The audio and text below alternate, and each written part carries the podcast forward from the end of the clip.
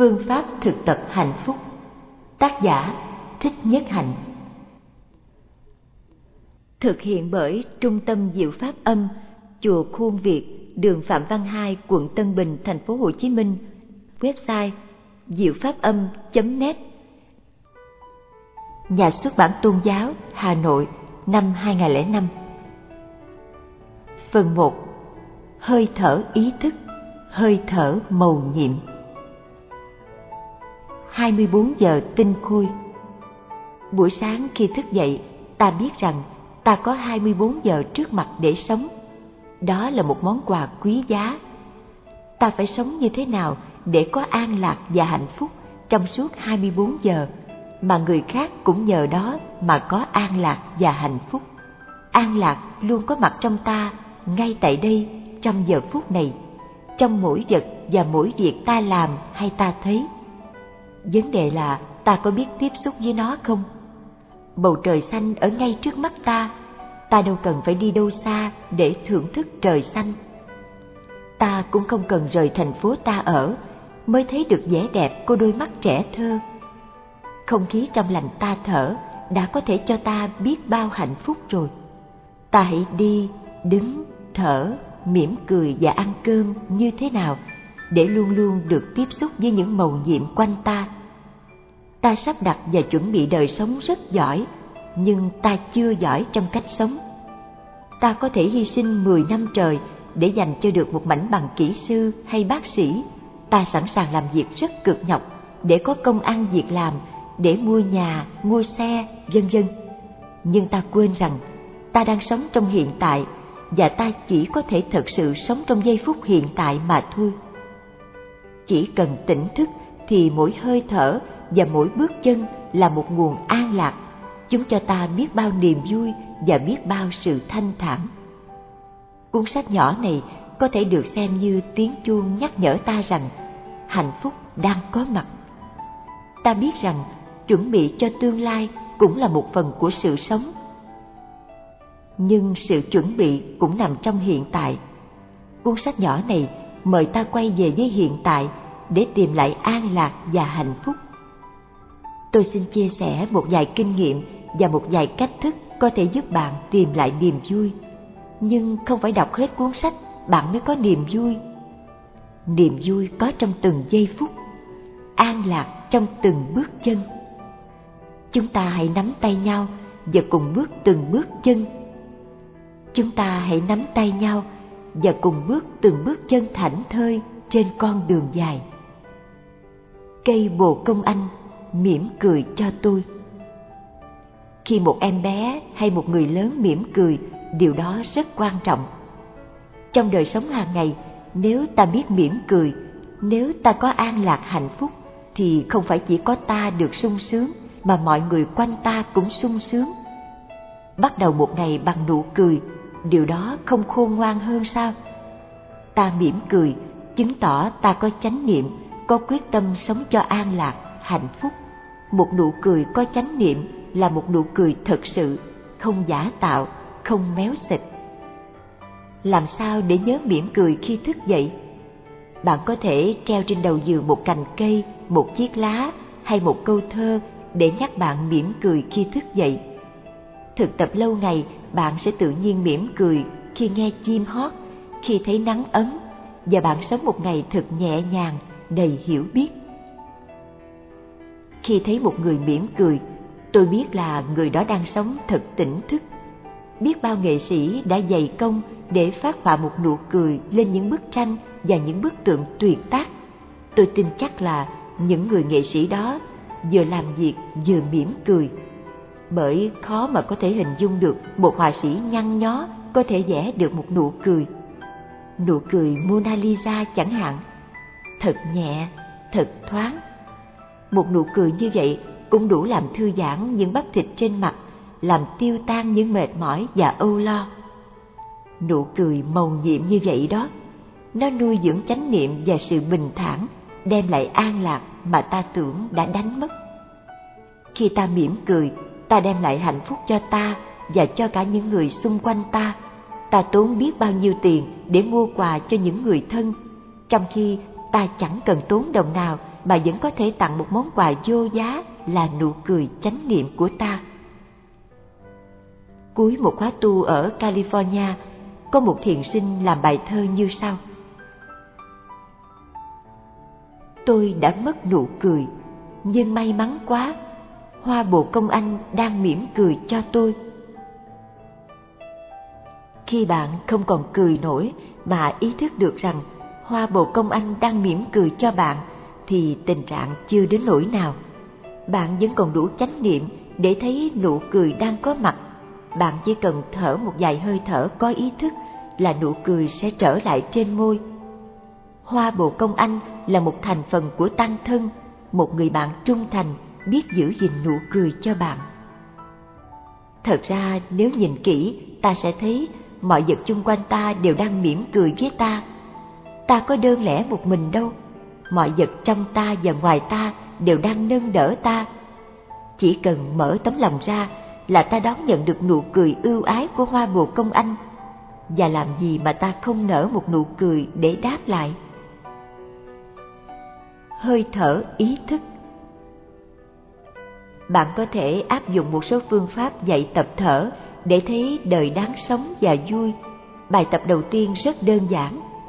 Khi thở vào, bạn tự nhủ tôi biết là tôi đang thở vào khi thở ra bạn tự nhủ tôi biết là tôi đang thở ra chỉ có thế thở vào hay thở ra bạn đều ý thức rõ ràng đôi khi bạn không cần phải nói trọn câu chỉ cần nói vào ra phương pháp này giúp bạn định tâm vào hơi thở càng thực tập bạn càng thấy hơi thở bạn trở nên êm dịu và thân tâm bạn trở nên thanh thản nhẹ nhàng. Sự thực tập này không có gì khó khăn. Chỉ sau một vài hơi thở, bạn đã hưởng được hoa trái của thiền tập. Thở vào, thở ra là một điều quan trọng và là một niềm vui lớn. Hơi thở như cây cầu nối liền thân và tâm. Đôi khi tâm ta nghĩ một việc mà thân thì là một việc khác. Thân tâm bị chia chẻ, tách rời không làm một. Để tâm vào hơi thở, khi thở vào biết thở vào, thở ra biết thở ra, ta đưa thân tâm về một mối, gọi là thân tâm nhất như. Đối với tôi, tập thở là một niềm vui không thể thiếu. Ngày nào tôi cũng tập thở. Trong cái thiền đường nhỏ của tôi, tôi có treo một câu Thở đi, sống cho trọn vẹn. Chỉ cần biết thở và biết mỉm cười là bạn đủ thấy hạnh phúc. Nhờ hơi thở ý thức bạn khôi phục lại con người trọn vẹn của bạn và tiếp xúc được với đời sống thực tại nhiệm màu. Hiện tại giây phút nhiệm màu sống giữa cái xã hội hối hả bận rộn hiện nay lâu lâu chúng ta nên biết dừng lại để thở không phải chỉ vào thiền đường chúng ta mới nên tập thở. Chúng ta nên tập thở ngay trong khi đang làm việc, đang lái xe, đang ngồi trên xe buýt. Bất cứ ở đâu, chúng ta cũng nên tập thở. Có nhiều bài thi kệ có thể giúp ta thực tập theo dõi hơi thở rất hiệu quả. Bài thực tập vào, ra rất đơn giản. Mỗi chữ là một hơi thở vào hay một hơi thở ra. Vào, ra, sâu, chậm, khỏe, nhẹ, lặng, cười, hiện tại tuyệt vời. Câu cuối hiện tại tuyệt vời có thể đọc trong hai hơi thở vào và ra. Ta cũng có thể thực tập với bài thi kệ sau đây. Thở vào tâm tĩnh lặng, thở ra miệng mỉm cười. An trú trong hiện tại, giờ phút đẹp tuyệt vời thở vào tâm tĩnh lặng. Đọc câu này như uống được một ngụm nước chanh mát lạnh trong một ngày trời nóng. Ta cảm thấy sự mát lạnh thấm dần cả cơ thể. Vừa thở vào, vừa đọc thầm câu này, tôi cảm thấy cả thân tâm êm dịu lại. Thở ra miệng mỉm cười. Ta đã biết rằng khi ta mỉm cười, ta làm thư giãn những bắp thịt trên mặt. Ta mỉm cười là ta làm chủ được thân tâm ta. An trú trong hiện tại. Tôi ngồi đây tôi biết tôi đang ở đây. Tôi không nghĩ đến điều gì khác. Giây phút đẹp tuyệt vời. Ngồi yên tĩnh vững vàng trở về với hơi thở với nụ cười trở về với con người chân thật, còn niềm vui nào lớn hơn? Ta có hẹn với sự sống trong giây phút hiện tại. Hiện tại ta không có an lạc, hạnh phúc. Đợi đến khi nào ta mới có. Cái gì ngăn cấm không cho ta có hạnh phúc ngay bây giờ? Khi theo dõi hơi thở, ta chỉ cần nói vừa mỉm cười, tĩnh lặng, mỉm cười. Hiện tại, tuyệt vời bài thực tập này dành cho mọi người người mới bắt đầu thiền tập cũng như người đã thiền tập lâu năm, vì nó rất quan trọng cho công phu tu tập và cũng rất đơn giản.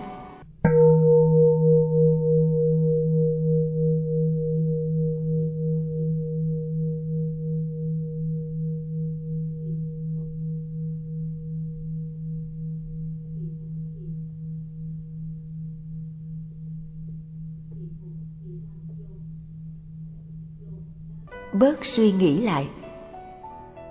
Thường thì chúng ta để đầu óc làm việc nhiều quá, hết suy nghĩ cái này đến cái kia. Trong khi thực tập theo dõi hơi thở, ta dần dần bỏ bớt những suy nghĩ. Thân tâm ta trở lại thư thái, an nhàn, ta không còn chạy rong ruổi theo quá khứ hay tương lai. Ta bắt đầu biết tiếp xúc với thực tại màu nhiệm quanh ta. Thật ra, sự suy nghĩ cũng rất quan trọng có điều, phần lớn những suy nghĩ của ta đều vô ích. Nó như cái băng cassette chạy suốt ngày đêm, khó mà dừng lại được. Cái máy cassette còn có cái nút bấm ngừng. Còn đầu óc ta chẳng có cái nút bấm ngừng nào cả. Càng suy nghĩ, ta càng mất ngủ. Đi bác sĩ thì họ cho thuốc ngủ hay thuốc an thần. Điều đó càng làm cho tình trạng ta tệ hơn. Bởi vì ta không thực sự được nghỉ ngơi trong những giấc ngủ thường là mệt nhoài đó uống nhiều thuốc ngủ hay thuốc an thần, ta trở nên nghiện thuốc. Tâm ta trở nên bất an và ta thường có ác mộng. Phép quán niệm hơi thở giúp ta dừng được sự suy nghĩ. Bởi vì khi ta thở vào, thở ra và nói vào, ra, ta định tâm vào hơi thở. Sau vài phút thở như vậy, ta tìm thấy lại chính ta. Ta trở nên tươi mát hơn và ta tiếp xúc được với bao cái đẹp quanh ta. Quá khứ đã qua và tương lai thì chưa tới. Nếu ta không sống với giây phút hiện tại thì không bao giờ ta thực sự sống cả. Khi tiếp xúc được với những gì tươi mát, lành mạnh trong ta và ngoài ta ta mới biết được giá trị của chúng để mà trân quý, bảo vệ và chăm sóc chúng. Lúc ấy ta mới thấy rằng những yếu tố đem đến an lạc và hạnh phúc luôn có sẵn trong mỗi chúng ta. Nuôi dưỡng chánh niệm trong từng phút giây. Một buổi chiều mùa đông, sau khi đi thiền hành trên đồi về, tôi thấy mọi cửa lớn cửa nhỏ trong cốc đều bị mở tung. Trước khi đi, tôi đã quên đóng cửa lại và gió lạnh đã thổi tung mọi cánh cửa. Giấy tờ trên bàn bay tứ tán. Tôi liền đóng cửa lại, thắp đèn lên, thu lượm giấy tờ và để lại ngăn nắp trên bàn sau đó, tôi đi đốt lò sưởi. Chẳng bao lâu, tiếng lửa củi kêu lách tách, căn phòng ấm trở lại. Đôi khi giữa đám đông, ta cảm thấy lạnh lẽo, cô đơn và mệt mỏi. Ta muốn lui về một nơi, tìm một hơi ấm.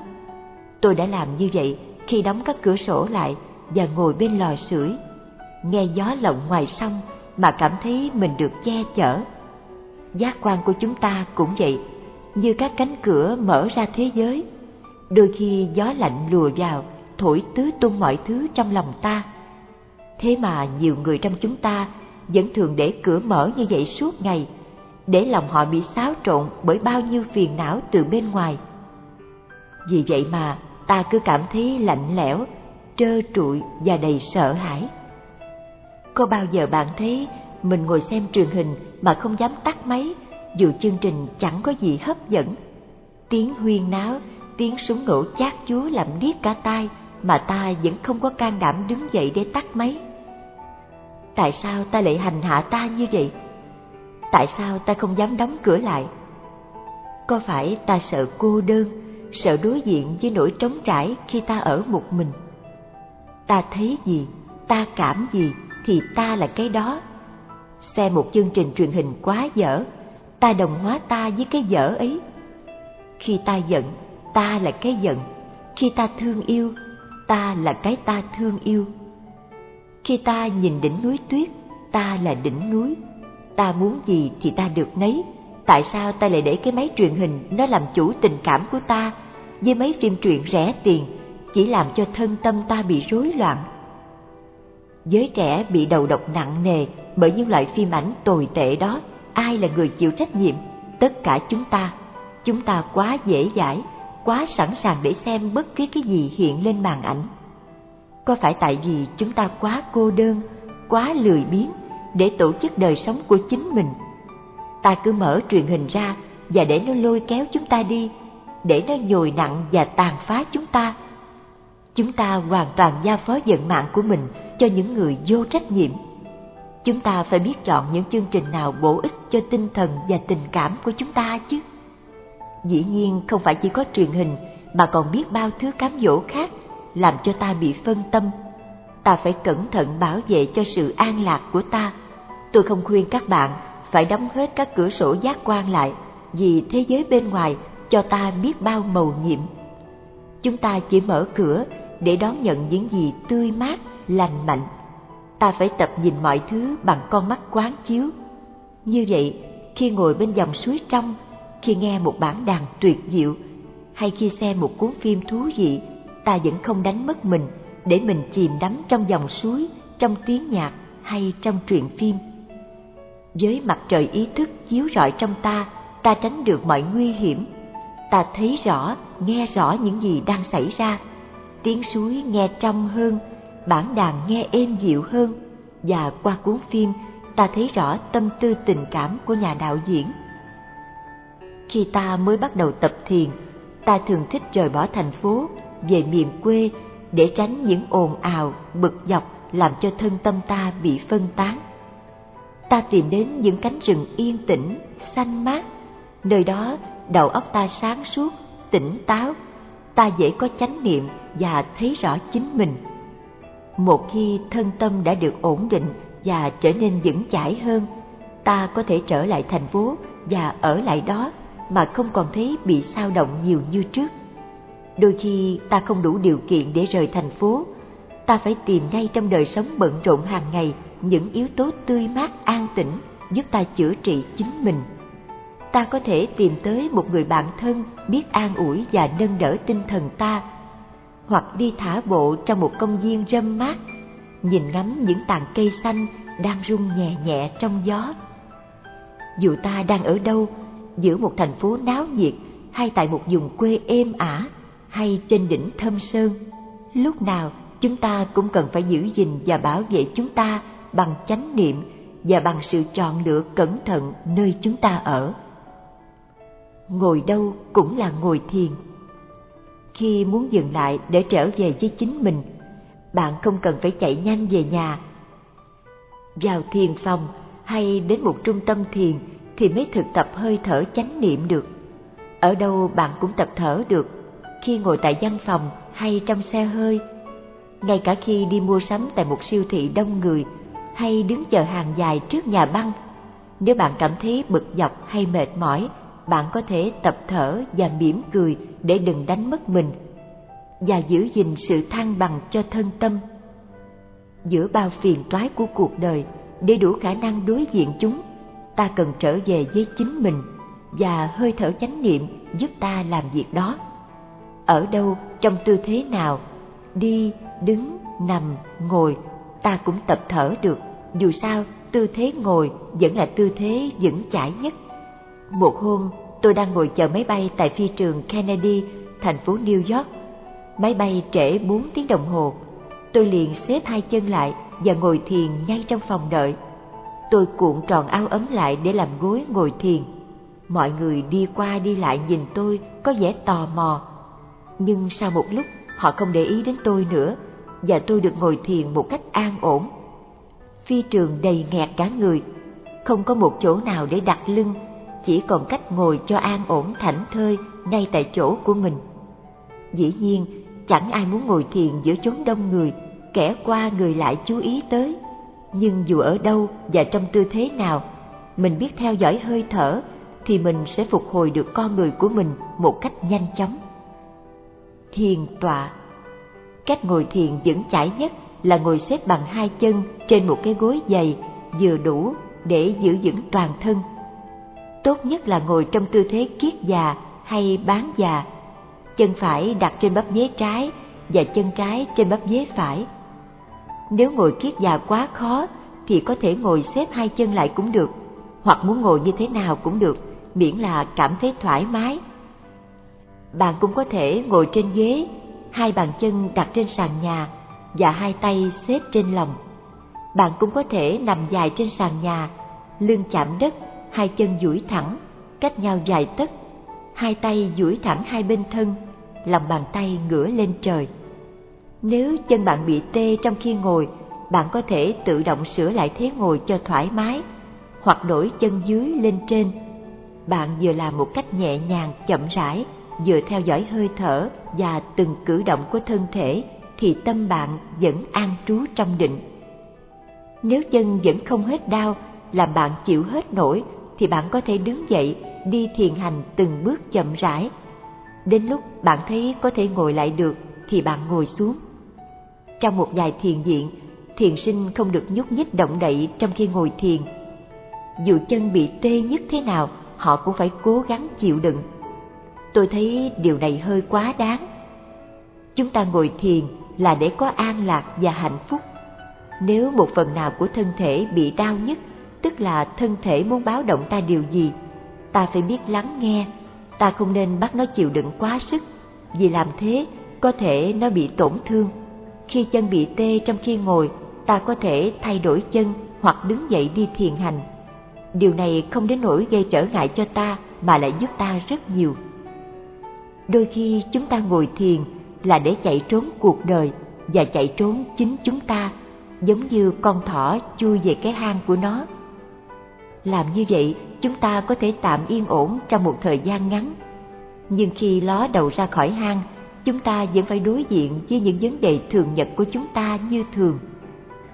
Giống như khi chúng ta tu hành sát, chúng ta mệt nhoài và có ảo tưởng là chúng ta chẳng còn vấn đề gì nữa hết nhưng khi cơ thể được phục hồi và sinh khí trở lại thì những vấn đề kia cũng trở về theo chúng ta không cần tu rục chúng ta cần tu cho thảnh thơi, đều đặn và tinh tấn.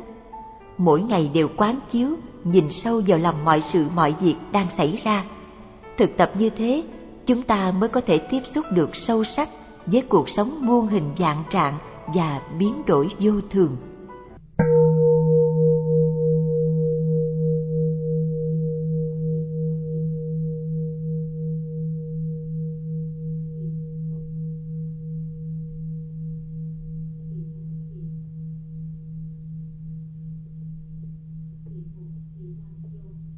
Chuông chánh niệm. Theo truyền thống, ở chùa, ta thường dùng chuông để nhắc nhở mọi người trở về với giây phút hiện tại. Mỗi khi nghe chuông, chúng ta ngừng nói chuyện, ngừng suy nghĩ, mỉm cười và quay về với hơi thở, với chính mình. Dù đang bận làm gì, chúng ta cũng ngừng tay và theo dõi hơi thở. Đôi khi chúng ta đọc thầm bài kệ sau đây.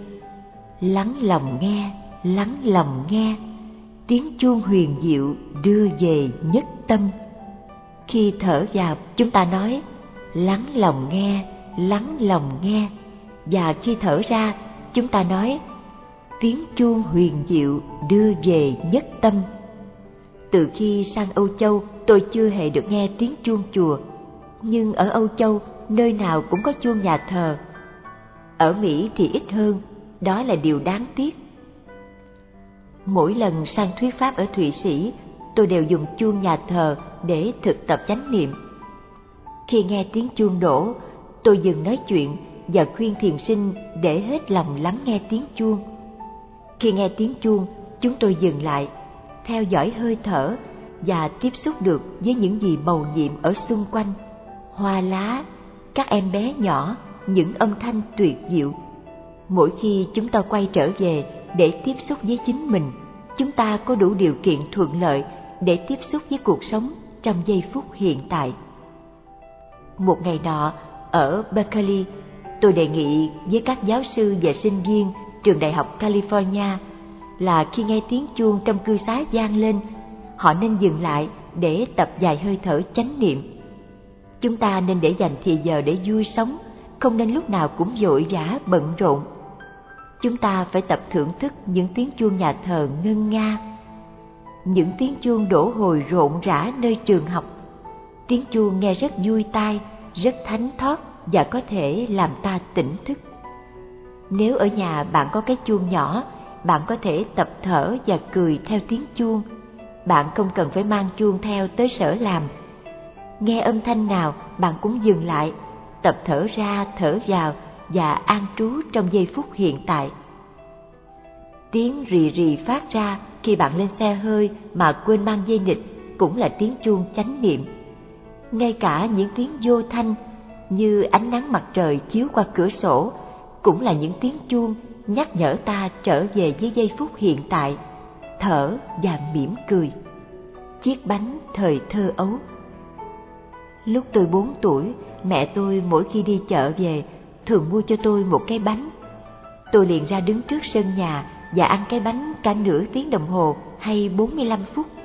Tôi vừa cắn từng miếng nhỏ, vừa ngước mắt nhìn trời hoặc dùng chân vuốt ve con chó. Tôi thấy thích thú vô cùng. Tôi ăn cái bánh rất lâu, vừa ăn vừa ngắm nhìn trời đất, ngắm con chó, con mèo và mấy bụi tre. Tôi không có gì để lo nghĩ cả, dù quá khứ hay tương lai. Tôi sống hoàn toàn cho hiện tại với cái bánh của tôi với con chó, con mèo, với bụi tre, với mọi thứ. Chúng ta cũng có thể ăn những bữa cơm hàng ngày một cách chậm rãi và thích thú như vậy, như tôi ăn cái bánh thời thơ ấu.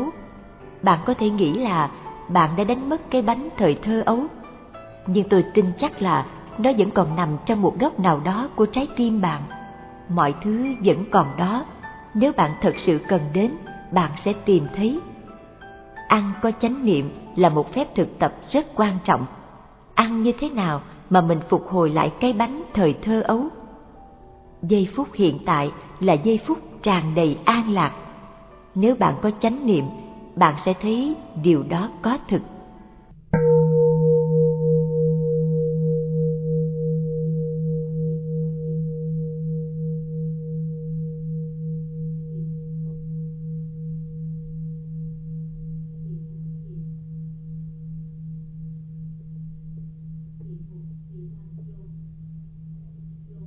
Thiền quýt.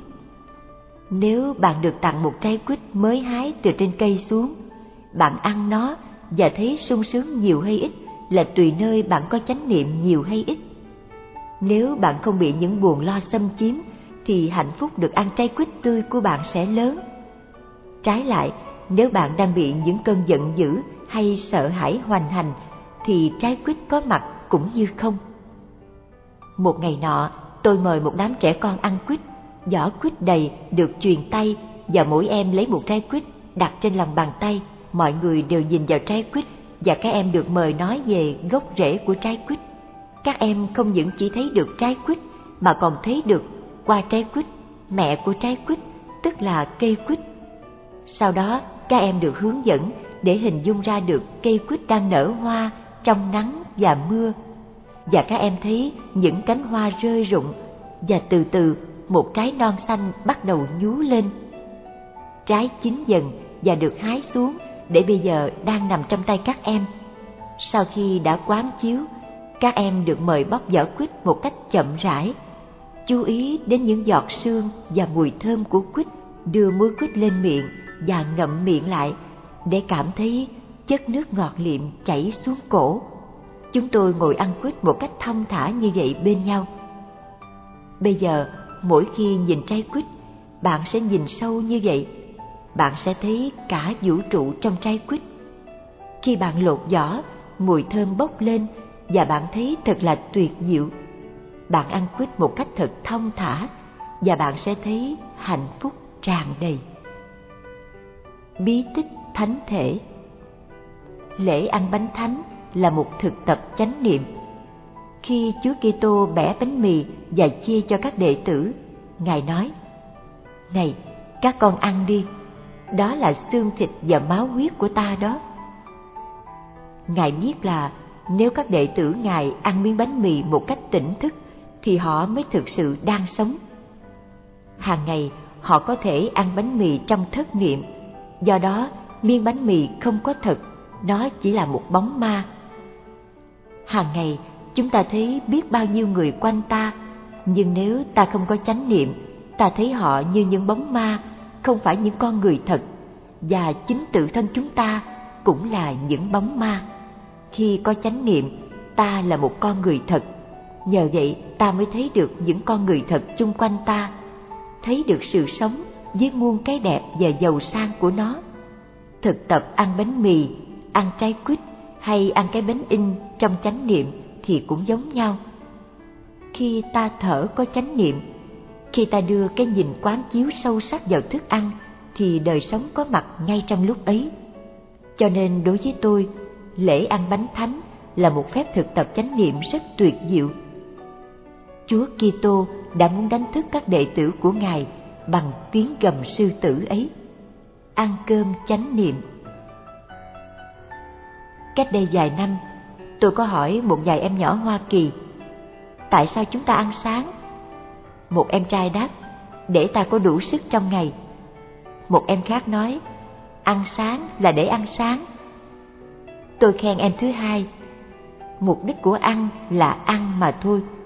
Ăn cơm trong chánh niệm là một thực tập quan trọng. Chúng ta tắt máy truyền hình, để tờ báo xuống và cùng nhau chuẩn bị cho bữa ăn trong vòng 5 hoặc 10 phút. 5 hoặc 10 phút này làm cho chúng ta có nhiều hạnh phúc. Chúng ta đặt bàn, thu dọn nhà bếp cho đỡ bề bộn. Khi thức ăn đã được đặt lên bàn và mọi người đã vào chỗ ngồi, chúng ta cùng nhau thực tập thở. Thở vào, tâm tĩnh lặng. Thở ra, miệng mỉm cười. Thở ba lần. Sau ba hơi thở như vậy, chúng ta cảm thấy khỏe khoắn nhẹ nhàng ra. Sau đó, chúng ta nhìn nhau, mỗi người vẫn theo dõi hơi thở để thực sự tiếp xúc với chính mình và mọi người quanh bàn. Chúng ta không cần phải có hai tiếng đồng hồ mới nhìn thấy được người kia. Nếu tâm ta tĩnh lặng, ta chỉ cần hai giây để nhìn thấy rõ một người. Như vậy, trong một gia đình năm người, ta chỉ mất năm mười giây để mọi người thực tập nhìn thấy nhau. Sau khi thở xong, chúng ta nhìn nhau mỉm cười. Được ngồi ăn chung với nhau trong một bàn, chúng ta có dịp tặng cho nhau một nụ cười chân thật, đầy hiểu biết. Việc này rất đơn giản mà ít ai chịu làm. Đối với tôi, đây là một phép thực tập rất quan trọng. Cùng thở và mỉm cười với nhau là một điều rất quan trọng. Trong một nhà mà mọi người không biết nhìn nhau mỉm cười thì tình trạng đã trở nên đáng lo ngại lắm. Sau khi đã thở và mỉm cười, chúng ta nhìn xuống các đĩa thức ăn. Chúng ta nhìn sâu để thấy rõ sự liên hệ giữa ta và trái đất. Cắn một cọng rau hay một miếng đậu hũ là thấy mình cắn cả đất trời. Cả vũ trụ đều góp mặt để nuôi dưỡng chúng ta. Cho nên, để một giây quán chiếu thức ăn trước khi ăn và ăn trong chánh niệm đem đến cho ta rất nhiều hạnh phúc.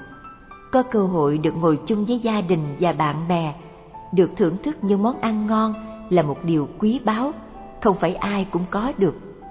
Có bao nhiêu người đang chết đói khắp nơi trên thế giới. Khi tôi nâng một bát cơm hay cầm một miếng bánh mì trong tay, tôi biết tôi là người có may mắn và tôi cảm thương cho những ai không có gì để ăn hay không có gia đình, bạn bè đây là một thực tập rất sâu sắc. Chúng ta không cần phải đến chùa hay nhà thờ mới có thể thực tập được điều này. Chúng ta có thể thực tập ngay tại bàn ăn. Chúng ta ăn cơm trong chánh niệm là làm phát triển hạt giống hiểu và thương trong ta.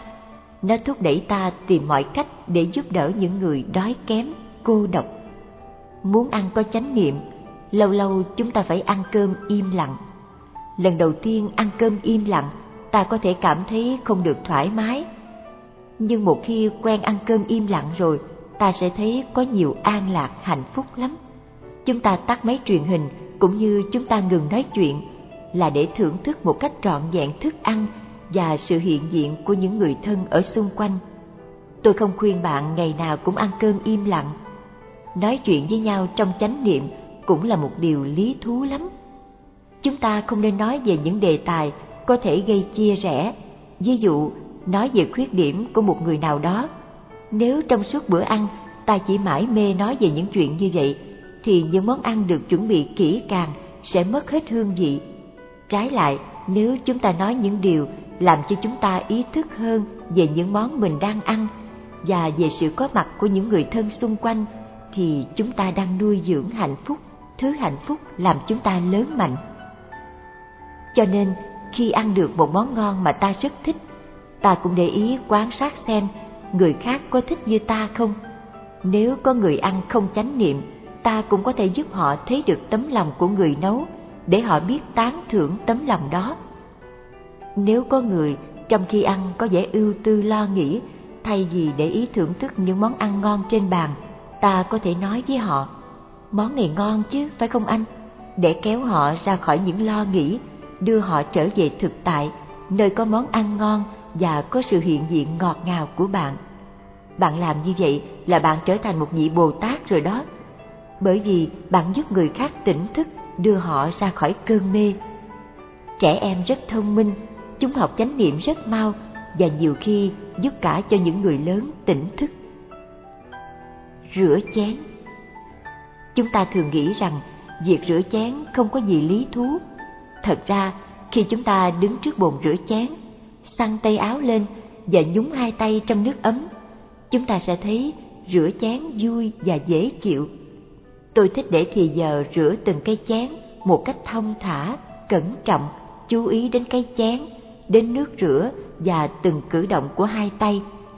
Nếu tôi rửa chén một cách vội vã để mau đi ăn món tráng miệng, thì thời gian rửa chén trở nên vô bổ và phí phạm. Đó là điều đáng tiếc, vì mỗi giây, mỗi phút của sự sống là một sự mầu nhiệm. Những cái chén có mặt đã là một sự mầu nhiệm và việc tôi đứng đây rửa chén cũng là một mầu nhiệm.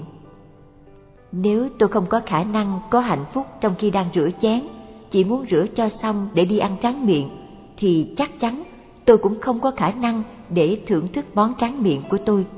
Bởi vì trong khi ăn, tôi lại nghĩ đến chuyện này, chuyện nọ, và cái thú được ăn món tráng miệng thơm và ngon lại bay mất. Lúc nào tôi cũng bị đẩy về phía trước bởi dự tính này, kế hoạch nọ không bao giờ tôi biết sống cho giây phút hiện tại. Trong ánh sáng của chánh niệm, mọi tư tưởng và hành động đều trở nên thiêng liêng, không còn biên giới nào giữa thánh và phàm. Tôi thường bỏ nhiều thì giờ để rửa chén, nhưng tôi sống trọn vẹn cho mỗi giây phút, nên lúc nào tôi cũng thấy hạnh phúc.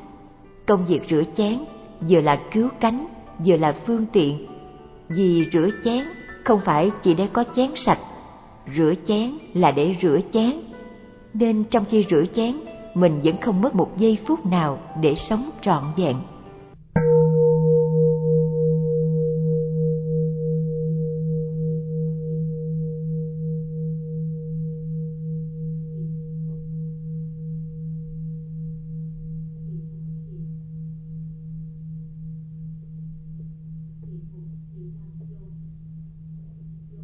Thiền hành đi thiền hành là một niềm vui lớn.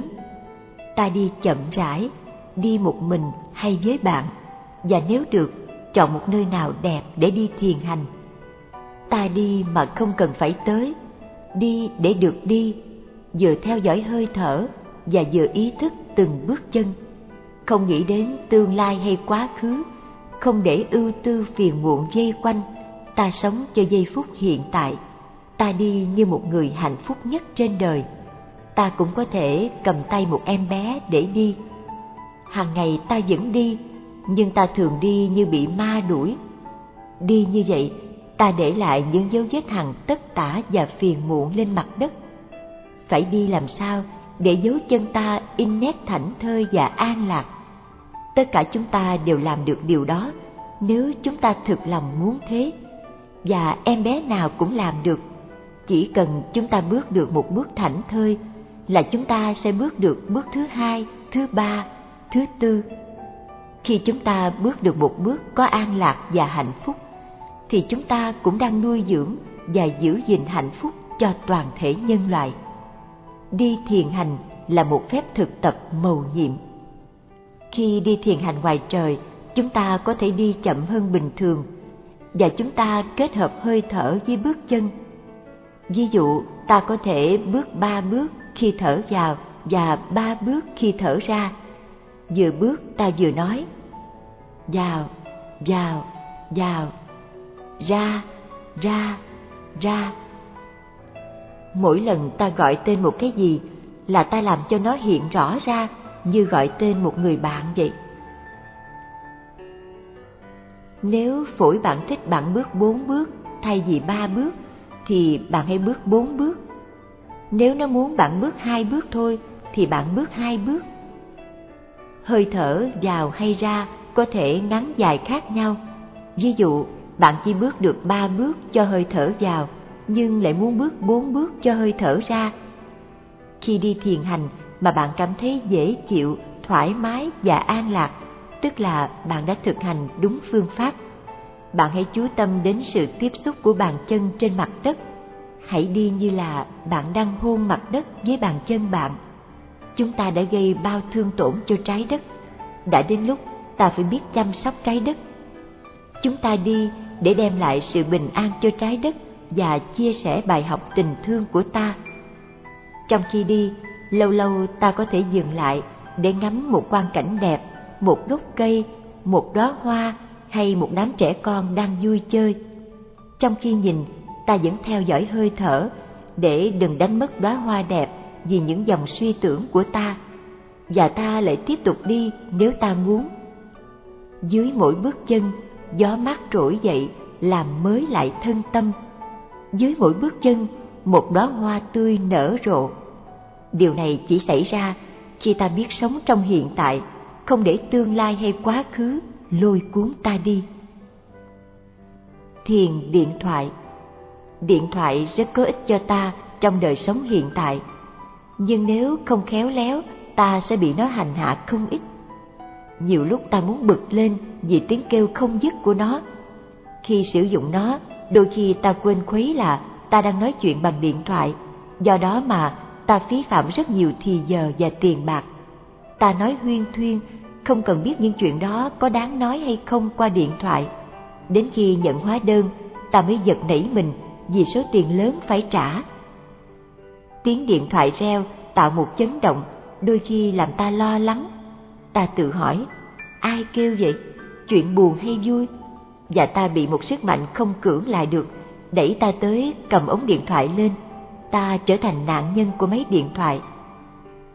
Tôi đề nghị là lần sau khi bạn nghe chuông điện thoại reo, bạn vẫn đứng yên tại chỗ, theo dõi hơi thở vào ra, mỉm cười và đọc bài kệ này. Lắng lòng nghe, lắng lòng nghe, tiếng chuông huyền diệu đưa về nhất tâm. Tiếng chuông reo lần thứ hai, bạn đọc lại bài kệ một lần nữa, vẫn mỉm cười, vì nụ cười làm thư giãn những bắp thịt trên mặt, sự căng thẳng tan biến và bạn cảm thấy vững chãi hơn người gọi, nếu có chuyện cần muốn nói với bạn, sẽ đủ kiên nhẫn để chờ bạn ít nhất là sau ba tiếng reo.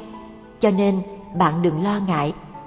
Hãy bình tâm thực tập hơi thở và nụ cười, để khi nghe tiếng chuông thứ ba, bạn chậm rãi đi về phía điện thoại. Hơi thở vẫn đều đặn và nụ cười vẫn giữ trên môi. Bạn cũng biết, không phải bạn chỉ cười cho bạn, mà bạn cười cho người bên kia đầu dây nữa bởi nếu bạn nóng nảy bực bội, thì người bên kia đầu dây sẽ lãnh đủ. Trái lại, nếu bạn giữ vững nụ cười và hơi thở chánh niệm, bạn sẽ đem nhiều an lạc cho người đang gọi bạn. Cho nên, trước khi gọi dây nói cho ai, bạn cũng tập thở vào và thở ra ba lần. Có bài kệ cho bạn thực tập. Tiến đi ngoài ngàn dặm, xây dựng niềm tin yêu mỗi lời là châu ngọc mỗi lời là gấm thêu bạn hãy thở theo bài kệ ấy một dòng cho hơi thở vào và một dòng cho hơi thở ra. Khi nghe tiếng chuông reo bên kia đầu dây, bạn cũng biết là người bạn ấy cũng đang tập thở và cười như bạn trước khi cầm ống nghe lên sau ba tiếng reo. Bạn tự bảo, chị ấy đang tập thở, tại sao mình không làm được như chị ấy? Thế là cả hai bên đều tập thở cùng một lúc, thật là đẹp phải không? Bạn không cần phải vào thiền đường mới có thể tập thiền, bạn có thể tập thiền ngay tại văn phòng, làm việc hay tại nhà. Tôi không biết các nhân viên tổng đài điện thoại có thể thực tập thiền điện thoại hay không vì quá nhiều điện thoại reo cùng một lúc. Tôi nhờ các bạn tìm cho họ một phương pháp để tập thiền điện thoại. Riêng chúng ta, chúng ta nên tập ba hơi thở trước khi cầm ống nghe hay gọi điện thoại cho ai. Tập thiền điện thoại giúp ta bớt căng thẳng và sống có chánh niệm hơn.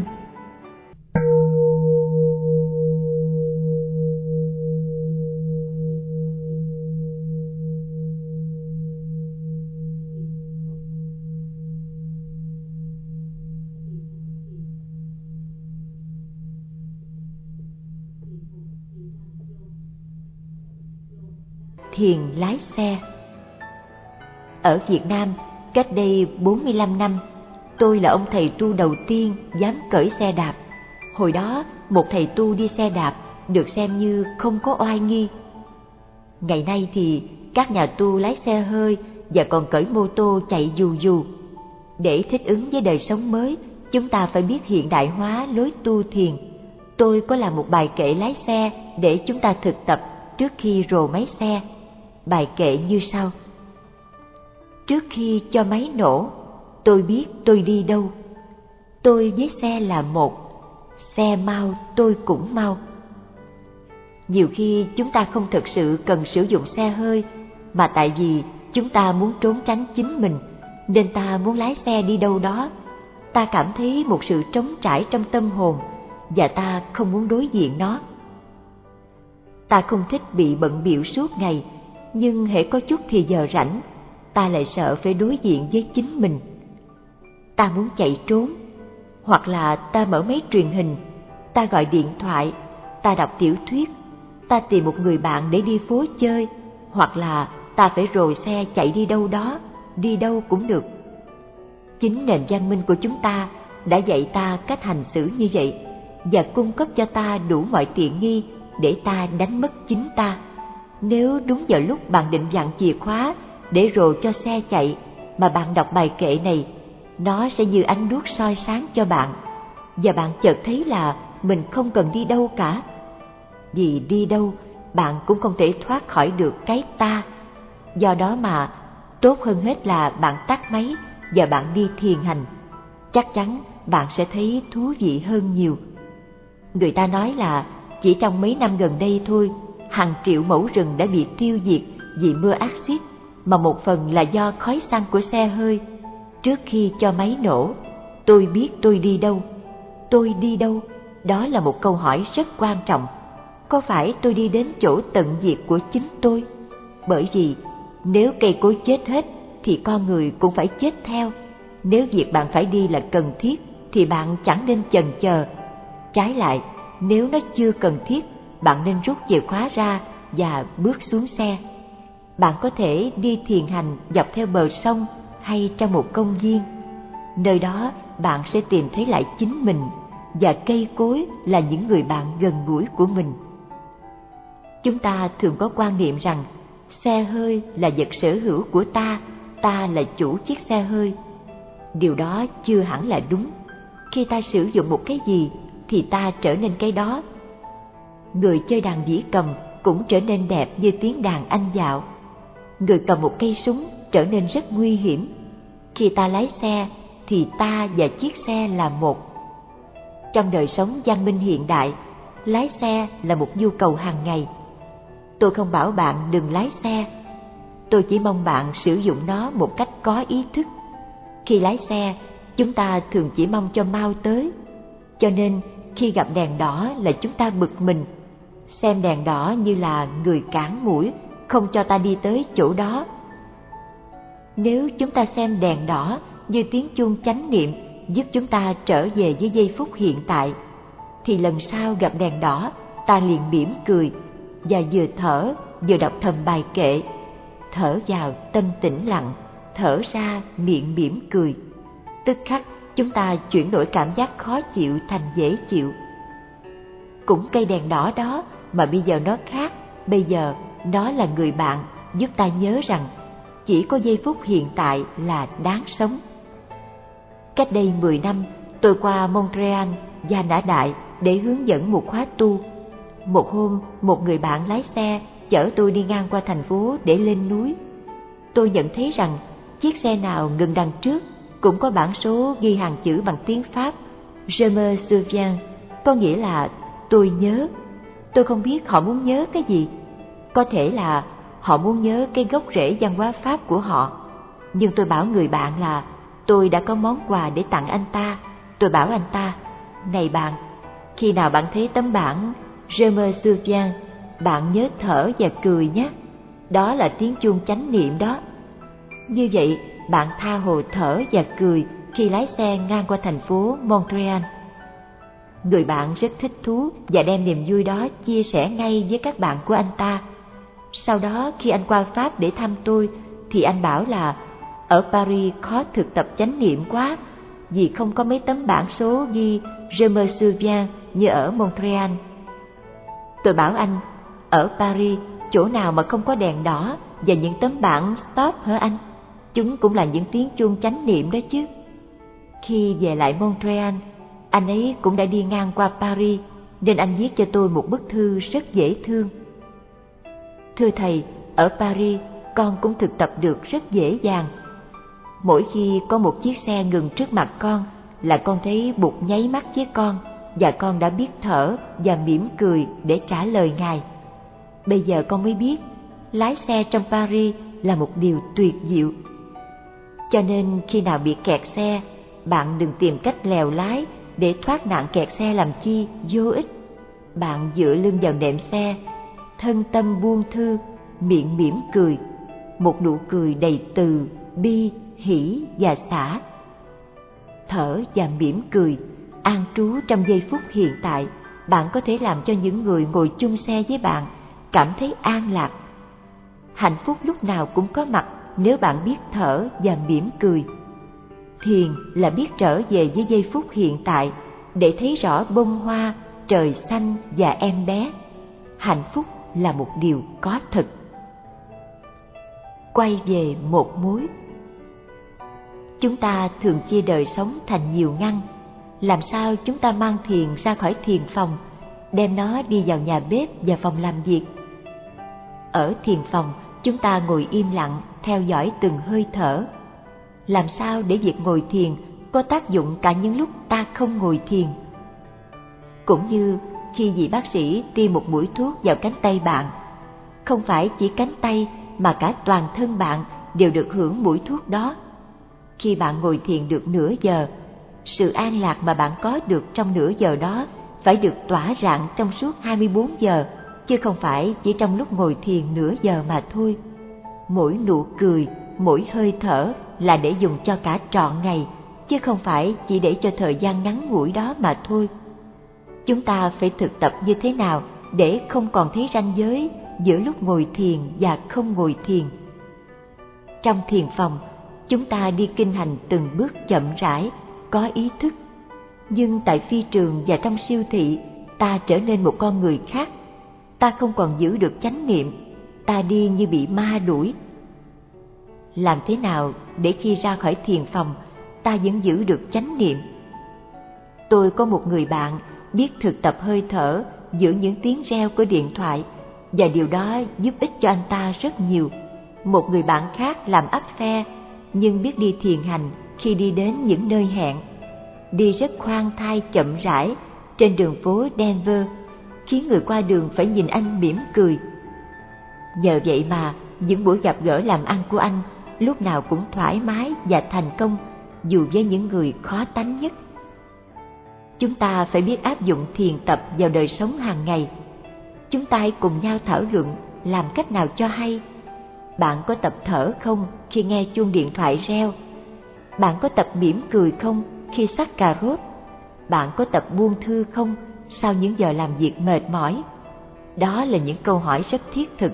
Nếu lúc ăn, ngủ, nghỉ, lúc nào bạn cũng thiền, thì đời sống hàng ngày của bạn là một đời sống thiền, và điều này sẽ ảnh hưởng lớn lao đến đời sống xã hội. Mà thiền là sống có chánh niệm trong từng phút giây. Nó không còn là một ý tưởng mơ hồ và xa vời, tách rời khỏi cuộc sống. Cắt cỏ và thở có bao giờ bạn cắt cỏ với một cái phản? Bây giờ ít ai dùng phản. Cách đây 10 năm, tôi mua một cái phản để cắt cỏ quanh cái cốc tôi ở. Tôi mất cả tuần lễ mới tìm ra cách để sử dụng nó một cách hữu hiệu. Bạn phải biết thế đứng, thế cầm phản và đặt lưỡi dao trên cỏ như thế nào. Tôi nhận thấy rằng nếu tôi biết kết hợp hơi thở với những động tác của tay và làm một cách thông thả có ý thức thì tôi có thể làm rất lâu. Nếu không, chừng 10 phút sau là tôi đã thấy mệt. Những năm gần đây, tôi để ý tránh không làm mình mệt và đánh mất hơi thở. Tôi biết săn sóc cho thân thể tôi, biết tôn trọng nó như người nhạc sĩ tôn trọng cây đàn. Tôi không còn xem thân thể như một dụng cụ để đạt đến một mục đích nào đó, nó chính là mục đích của tôi rồi. Cho nên tôi đối xử với nó một cách dịu dàng, tôi cũng đối xử như vậy với cái phản cắt cỏ. Trong khi làm việc, tôi theo dõi hơi thở, tôi có cảm tưởng cái phản cắt cỏ cũng thở với tôi. Một ngày kia, có một người hàng xóm già đến thăm, ông chỉ tôi cách dùng phản. Ông ta sành sỏi hơn tôi nhiều, nhưng thế đứng và những động tác của ông cũng không khác gì tôi. Điều làm tôi ngạc nhiên là ông cũng kết hợp hơi thở với những động tác của ông từ đó, mỗi khi thấy ai cắt cỏ với phản, tôi cứ nghĩ là họ cũng đang thực tập chánh niệm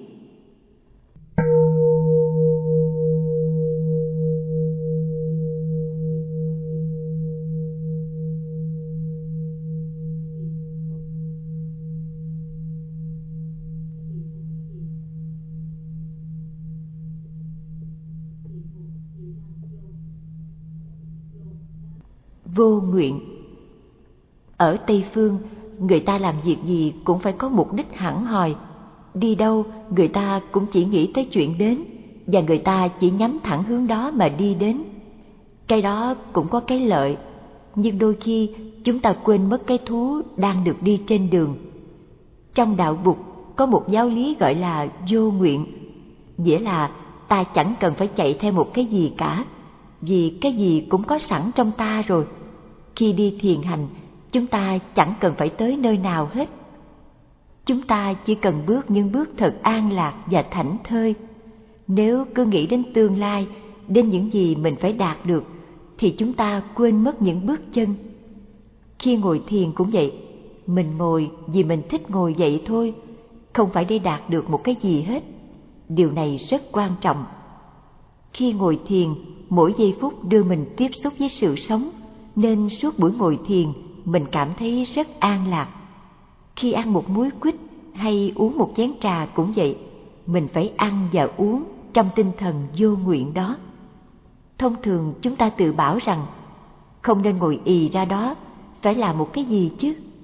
Nhưng khi thực tập chánh niệm, ta thấy rằng chẳng cần phải làm gì cả, chỉ cần ngồi yên và có mặt như vậy thôi.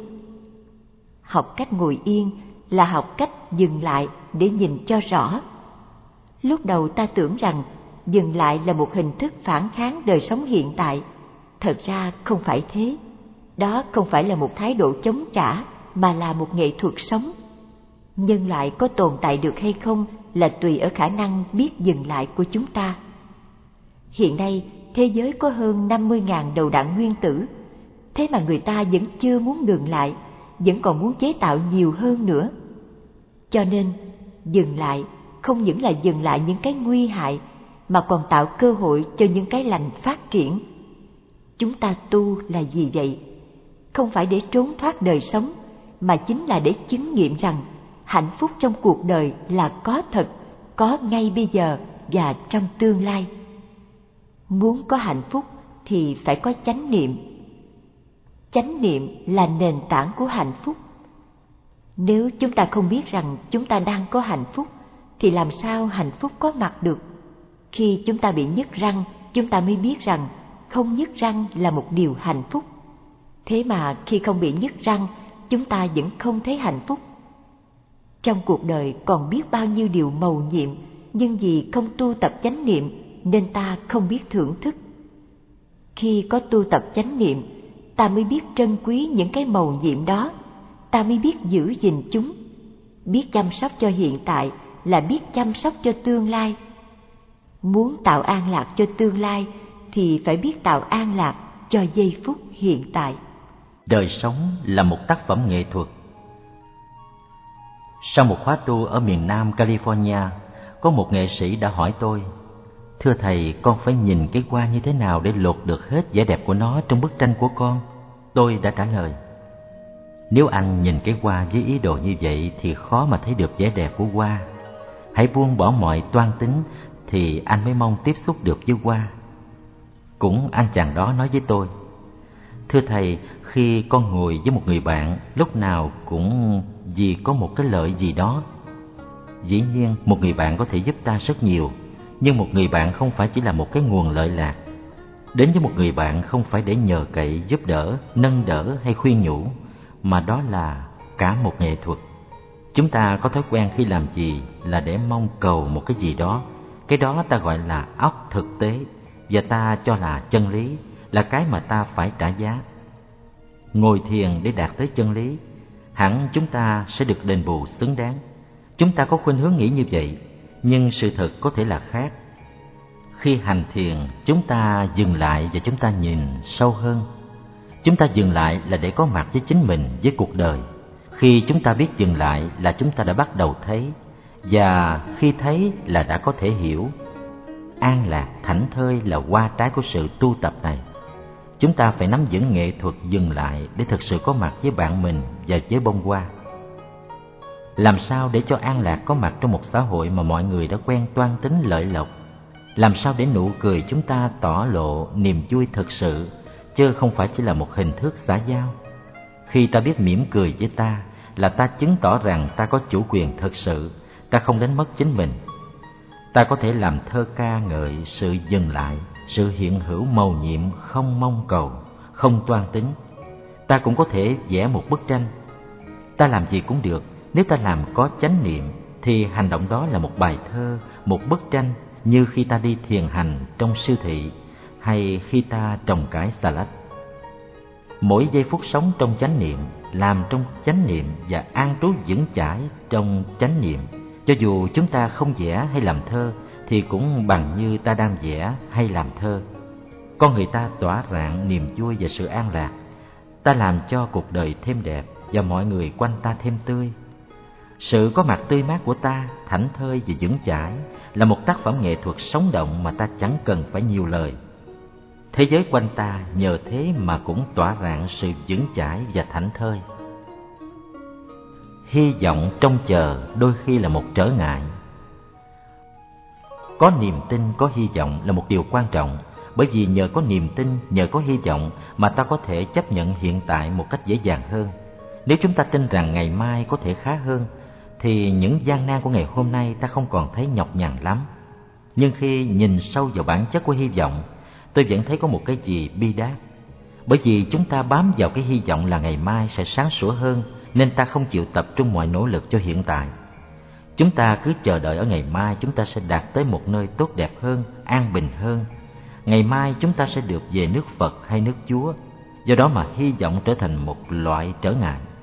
Vì cứ hy vọng ở ngày mai mà ta không sống hết mình cho hiện tại và không thấy được rằng niềm vui đã có sẵn bây giờ và ở đây. Tự do, giải thoát và an lạc không cho ai mang tới cho ta hết.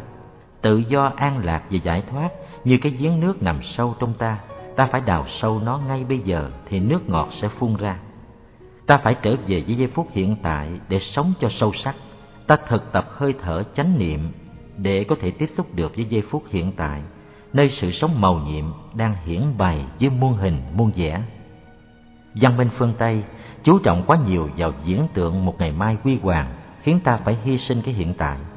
Người ta chỉ đặt hy vọng ở tương lai do đó mà ta không tiếp xúc được với những niềm vui những tự do và giải thoát đang có mặt trong hiện tại. Có nhiều tôn giáo đặt nền móng trên niềm tin xa xôi này, do đó nếu nói ngược lại chắc ta sẽ gây nhiều phản ứng mạnh. Nhưng đôi khi những chấn động cũng cần để tạo ra những thay đổi quan trọng. Tôi không có ý nói rằng bạn không nên có hy vọng. Tôi chỉ muốn nói là chỉ có hy vọng thôi thì chưa đủ. Hy vọng như vậy chỉ là trở ngại, bởi vì nếu bạn chỉ muốn trao gửi mình cho hy vọng thì bạn không sống hết lòng cho hiện tại nếu bạn dùng tất cả năng lực để ý thức trọn vẹn những gì đang xảy ra trong giây phút hiện tại, bạn sẽ phá vỡ được bức tường của một tương lai xa xôi để khám phá ngay trong lúc này và ở đây những nguồn suối an lạc đang tuôn trào trong con người bạn và xung quanh bạn. Ông Muster, người hướng dẫn phong trào hòa bình ở Mỹ Châu, người đã làm bao nhiêu triệu trái tim thổn thức đã nói rằng không có con đường dẫn tới hòa bình, hòa bình chính là con đường. Điều này có nghĩa là chúng ta có thể thực hiện hòa bình ngay trong giờ phút hiện tại, bằng cái nhìn hiểu biết, bằng nụ cười, bằng những lời từ ái và những hành động thương yêu. Hòa bình không phải là một phương tiện, hòa bình phải được thể hiện ngay trong từng bước chân an lạc thảnh thơi. Chỉ cần chúng ta quyết tâm là chúng ta làm được điều đó. Chúng ta không cần phải đợi tới ngày mai. Chúng ta chỉ cần buông thư và mỉm cười là chúng ta có thể bắt đầu có tất cả những gì chúng ta mong muốn trong giờ phút hiện tại. Bông hoa và nụ cười ngài ca diếp. Có câu chuyện thiền về bông hoa mà giới thiền tông ai cũng biết. Một ngày kia, bụt đưa một cành hoa lên trước cử tọa một hai trăm năm mươi vị khất sĩ. Ngài không nói một lời nào. Ai cũng suy nghĩ nát óc để tìm hiểu ý của ngài. Bỗng nhiên mọi người thấy buộc mỉm cười ngài mỉm cười vì một người trong đoàn khất sĩ đã mỉm cười với ngài và với bông hoa người đó tên là mahakajip trong đoàn khất sĩ chỉ có một người kazip mỉm cười và được đức buộc cười lại. Ngài nói, ta có kho tàng của cái thấy chánh pháp và ta đã trao truyền kho tàng ấy cho kazip.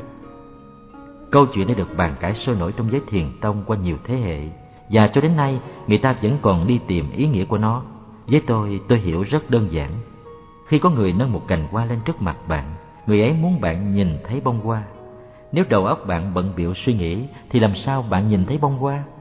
Chỉ có người nào đầu óc không bận biệu tính toán, người đó đang thảnh thơi thì mới có thể tiếp xúc được với bông hoa và mỉm cười.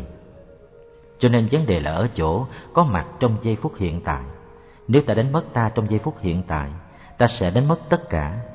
Khi một em bé đến với bạn và mỉm cười với bạn, nếu bạn không có mặt ở đó, nếu bạn đang bận suy nghĩ về tương lai hay quá khứ hay với bao nhiêu thứ khác trong cuộc đời, thì dù em bé đang có mặt cũng bằng như không có mặt đối với bạn.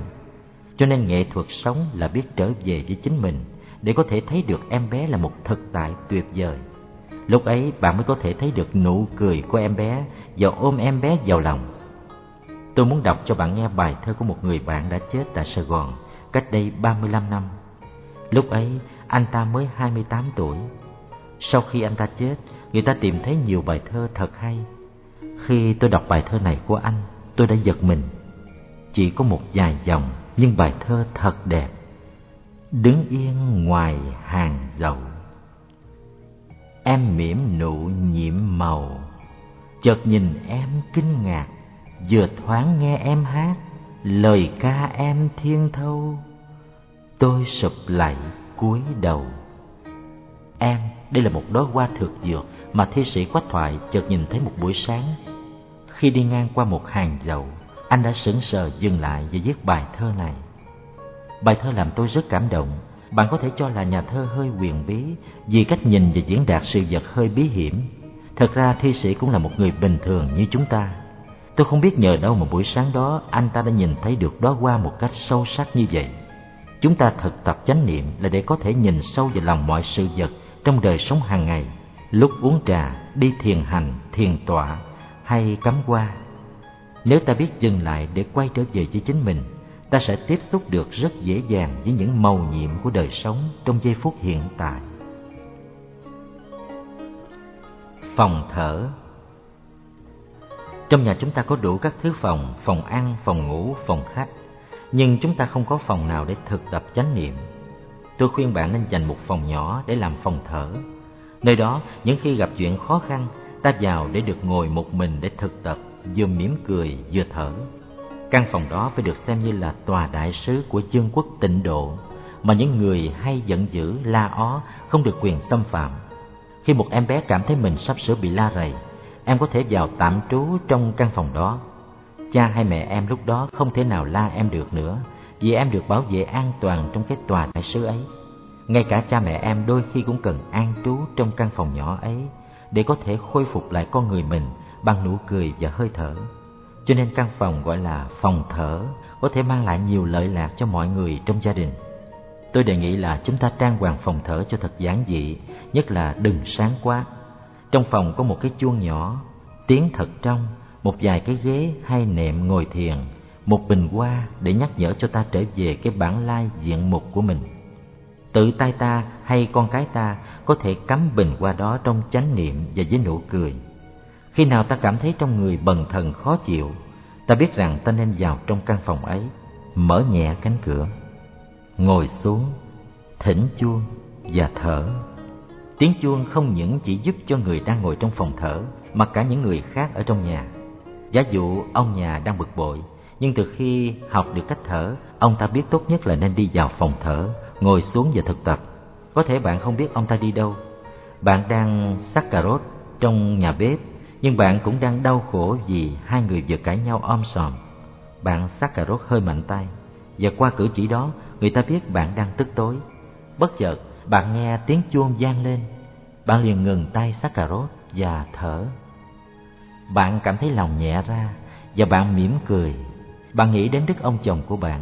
Bây giờ ông ta đã hiểu ông phải làm gì khi ông bắt đầu nổi nóng. Ông ta hiện đang ngồi trong phòng thở, vừa thở vừa mỉm cười. Điều đó tuyệt diệu lắm, nhưng ít ai chịu làm.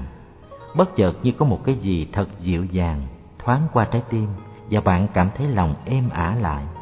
Sau ba hơi thở, bạn bắt đầu xắt cà rốt trở lại, nhưng lần này không còn mạnh tay nữa. Đứa con gái bạn khi chứng kiến cảnh cãi giả biết rằng dông tố sắp nổi lên. Em rút vào phòng, đóng cửa lại và im lặng chờ đợi. Bất chợt em nghe tiếng chuông vang lên. Em hiểu chuyện gì rồi. Em thở phào nhẹ nhõm và muốn đi ra tỏ lòng biết ơn ba em.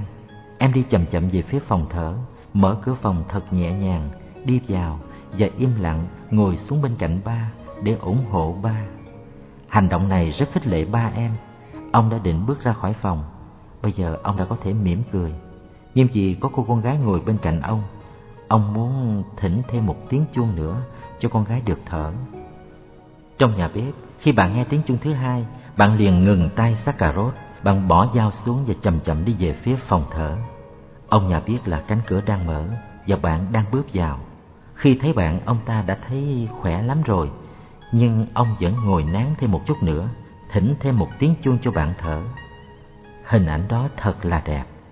Nếu bạn là triệu phú, bạn có thể mua một bức tranh của Van Gogh để treo trong phòng khách.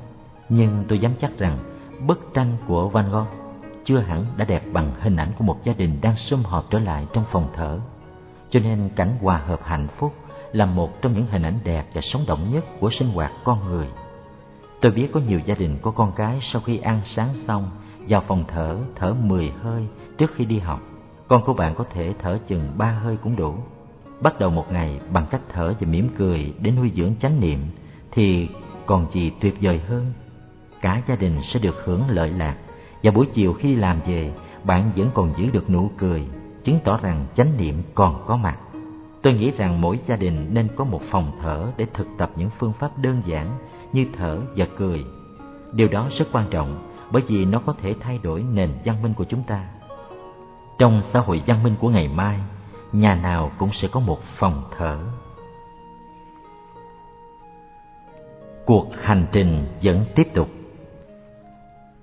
Chúng ta đã cùng nhau đi thiền hành trong chánh niệm, học thở và mỉm cười suốt ngày, dù là ở nhà hay ở sở làm. Chúng ta cũng đã thảo luận về việc ăn cơm có chánh niệm rửa chén bát lái xe trả lời điện thoại và cắt cỏ với cái phản. Dù làm việc gì, chúng ta cũng làm trong chánh niệm. Vì chánh niệm là nền tảng của một đời sống hạnh phúc.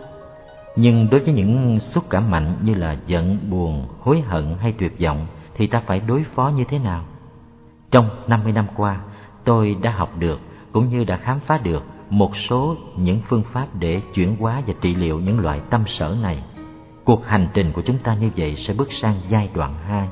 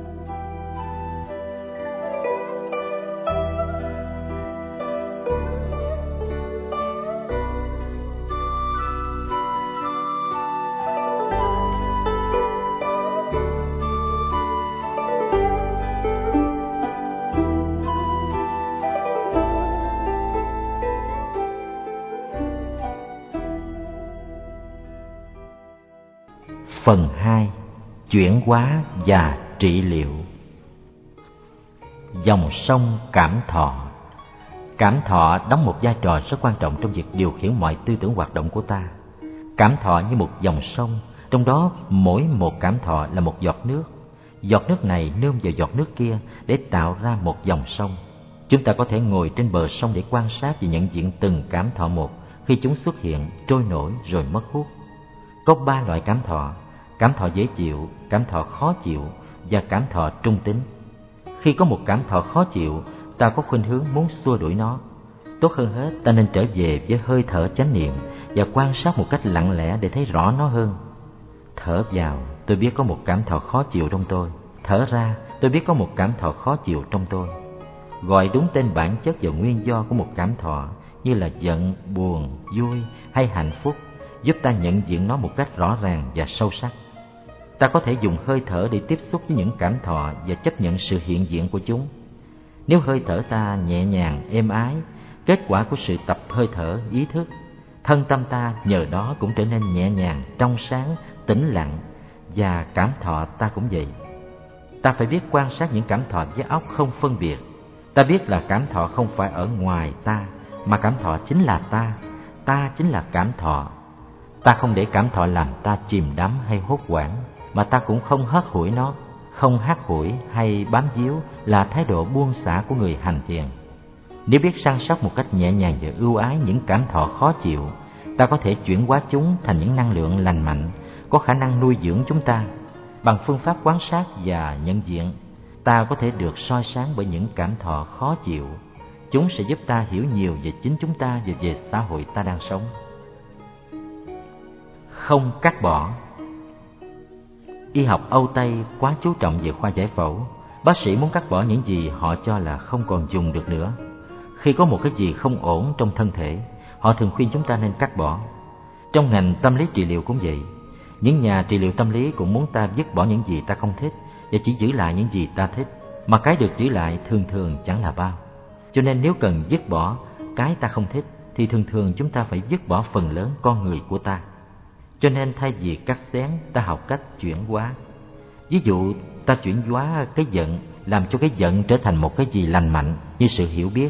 Ta không cần đến khoa giải phẫu để cắt bỏ cái giận của ta. Nếu ta giận cái giận của ta, ta sẽ có hai cái giận cùng một lúc. Ta chỉ cần quan sát nó một cách chăm chú và từ hòa. Nhờ vậy, nó sẽ được chuyển hóa và ta không cần phải chạy trốn nó. Đó là cách làm hòa với nó. Nếu ta có đủ an lạc ta sẽ làm hòa rất dễ dàng với cái giận. Với buồn lo, chán nản, sợ hãi hay với bất cứ trạng thái khó chịu nào cũng vậy. Chuyển hóa những cảm thọ. Bước đầu tiên là biết nhận diện một cảm thọ khi cảm thọ ấy xuất hiện. Muốn vậy thì phải có chánh niệm. Khi có một nỗi lo sợ chẳng hạn, ta phải dùng chánh niệm để nhìn rõ nó và nhận diện đó là một nỗi lo sợ. Bạn đã biết là sự sợ hãi xuất phát từ tâm thức bạn, thì chánh niệm cũng vậy cũng xuất phát từ thâm thức bạn. Chúng đều từ bạn mà ra, cho nên chẳng phải đánh nhau làm gì mà phải chăm sóc cho nhau. Bước thứ hai là trở thành một với cảm thọ. Không nên nói sợ hãi, hãy cút đi. Ta không ưa nhà ngươi nhà ngươi không phải là ta. Tốt hơn nên nói, sợ hãi ơi, xin chào ngươi ngươi là một bạn cũ lâu đời. Bạn có thể mời cả chánh niệm và sự sợ hãi ra bắt tay nhau và làm một với nhau. Làm như vậy cũng hơi thấy e ngại thật. Nhưng bạn biết bạn là một thực thể lớn lao, bao trùm cả sự sợ hãi, nên bạn chẳng cần phải e sợ nữa. Khi chánh niệm có mặt, chánh niệm sẽ trông chừng sự sợ hãi của bạn. Điều căn bản là phải nuôi dưỡng chánh niệm bằng hơi thở ý thức, luôn luôn giữ gìn chánh niệm cho mạnh mẽ. Lúc đầu chánh niệm của bạn có thể yếu, nhưng nếu bạn biết nuôi dưỡng nó, nó sẽ trở thành mạnh. Bao lâu chánh niệm còn có mặt, bạn sẽ không bị chết chìm trong sự sợ hãi.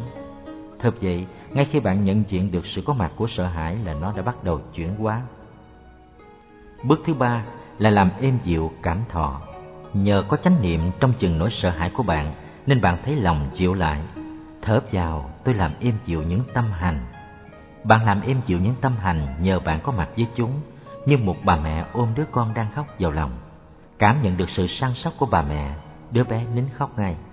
Bà mẹ chính là chánh niệm của bạn, phát xuất từ nơi sâu thẳm của tâm thức bạn, và chánh niệm sẽ chăm sóc cho nỗi đau của bạn. Khi ôm đứa con vào lòng thì bà mẹ trở thành một với đứa con. Nếu bà mẹ nghĩ đến điều gì khác, đứa bé sẽ không nín khóc. Bà mẹ phải dẹp qua một bên tất cả những thứ khác, chỉ ôm đứa con mà thôi. Cho nên đừng trốn tránh những cảm xúc của mình. Đừng nói rằng nhà ngươi không quan trọng, nhà ngươi chỉ là một cảm xúc. Hãy làm một với nó, hãy tự bảo rằng thở vào tôi làm dịu nỗi sợ hãi. Bước thứ tư là buông bỏ cảm thọ để cảm thọ trôi đi Nhờ sự trầm tĩnh dù giữa cơn sợ hãi, bạn vẫn cảm thấy dễ chịu bởi vì bạn biết rằng nỗi sợ sẽ không lớn hơn thêm và sẽ không đến nỗi làm bạn hốt hoảng. Khi bạn biết rằng bạn đủ khả năng chăm sóc nỗi sợ của mình, bạn đã giảm thiểu nỗi sợ đến mức tối thiểu. Nó đã trở nên không khó chịu lắm. Bây giờ bạn có thể cười với nó và buông bỏ nó, nhưng hãy khoan dừng lại ở đây. Sự làm dịu và sự buông bỏ chỉ mới đối trị được những triệu chứng Bây giờ là cơ hội để bạn đi sâu hơn và làm chuyển hóa cội nguồn của cơn sợ. Bước thứ năm là nhìn sâu để thấy rõ nguyên nhân nào đã tạo ra sự bất an trong em bé hay đã tạo ra nỗi sợ hãi trong bạn. Dù nỗi sợ hãi đã tan biến hay dù em bé đã nín khóc. Bởi vì không phải lúc nào ta cũng có thể ôm ấp em bé vào trong lòng, cũng như ta không thể để cho sự sợ hãi cứ kéo dài hoặc tái diễn. Ta phải tập nhìn sâu tận gốc rễ mới có thể khám phá những nguyên nhân làm em bé khóc. Nguyên nhân nội tại cũng như ngoại tại. Có thể là em bé đói, lạnh, sốt hay đau bụng. Biết được nguyên do rồi, ta chăm sóc cho em bé. Em bé sẽ nín khóc và tươi tỉnh ngay. Cũng vậy, nhìn sâu vào nỗi sợ hãi, ta có thể thấy rõ ta cần làm gì và không cần làm gì để chuyển hóa tận gốc rễ của nỗi sợ hãi lúc đó ta mới có an lạc thật sự nhà tâm lý trị liệu cũng theo tiến trình này để chữa bệnh nhân ông ta mời bệnh nhân nhìn sâu vào bản chất của cơn đau Thông thường người bệnh đau khổ là do cách nhìn của họ đối với sự vật và do những tri kiến sẵn có của họ. Ông ta mời người bệnh của ông cùng ông mổ xẻ những cái nhìn này và dần dần giúp cho họ tháo gỡ được cái nhà tù mà họ tự giam vào. Nhưng điều quan trọng vẫn là sự nỗ lực của chính người bệnh. Ông thầy chỉ là người khai mở cho học trò mình thấy được ông thầy ở trong tự thân họ, cũng như nhà tâm lý trị liệu phải chỉ cho người bệnh thấy chính họ là người chữa trị có như vậy người bệnh mới tự biết tự mình chữa trị ngày đêm và kết quả mới xảy đến nhanh chóng được. Cho nên nhà tâm lý trị liệu không gieo thêm những tính điều cho bệnh nhân. Ông chỉ giúp họ nhận diện được những nguyên nhân đưa tới sự đau khổ của họ. Thường thường là do những tri giác sai lầm của họ. Cũng vậy, dưới ánh sáng chánh niệm, ta có thể chuyển hóa những cảm thọ của ta không mấy khó khăn. Một khi ta thấy được gốc rễ của những cảm thọ, tự chúng sẽ bắt đầu chuyển hóa. Ý thức về cái giận. Giận là một cảm thọ khó chịu nó như một ngọn lửa cháy phừng phực trong lòng và làm tiêu ma cả sự tự chủ của ta.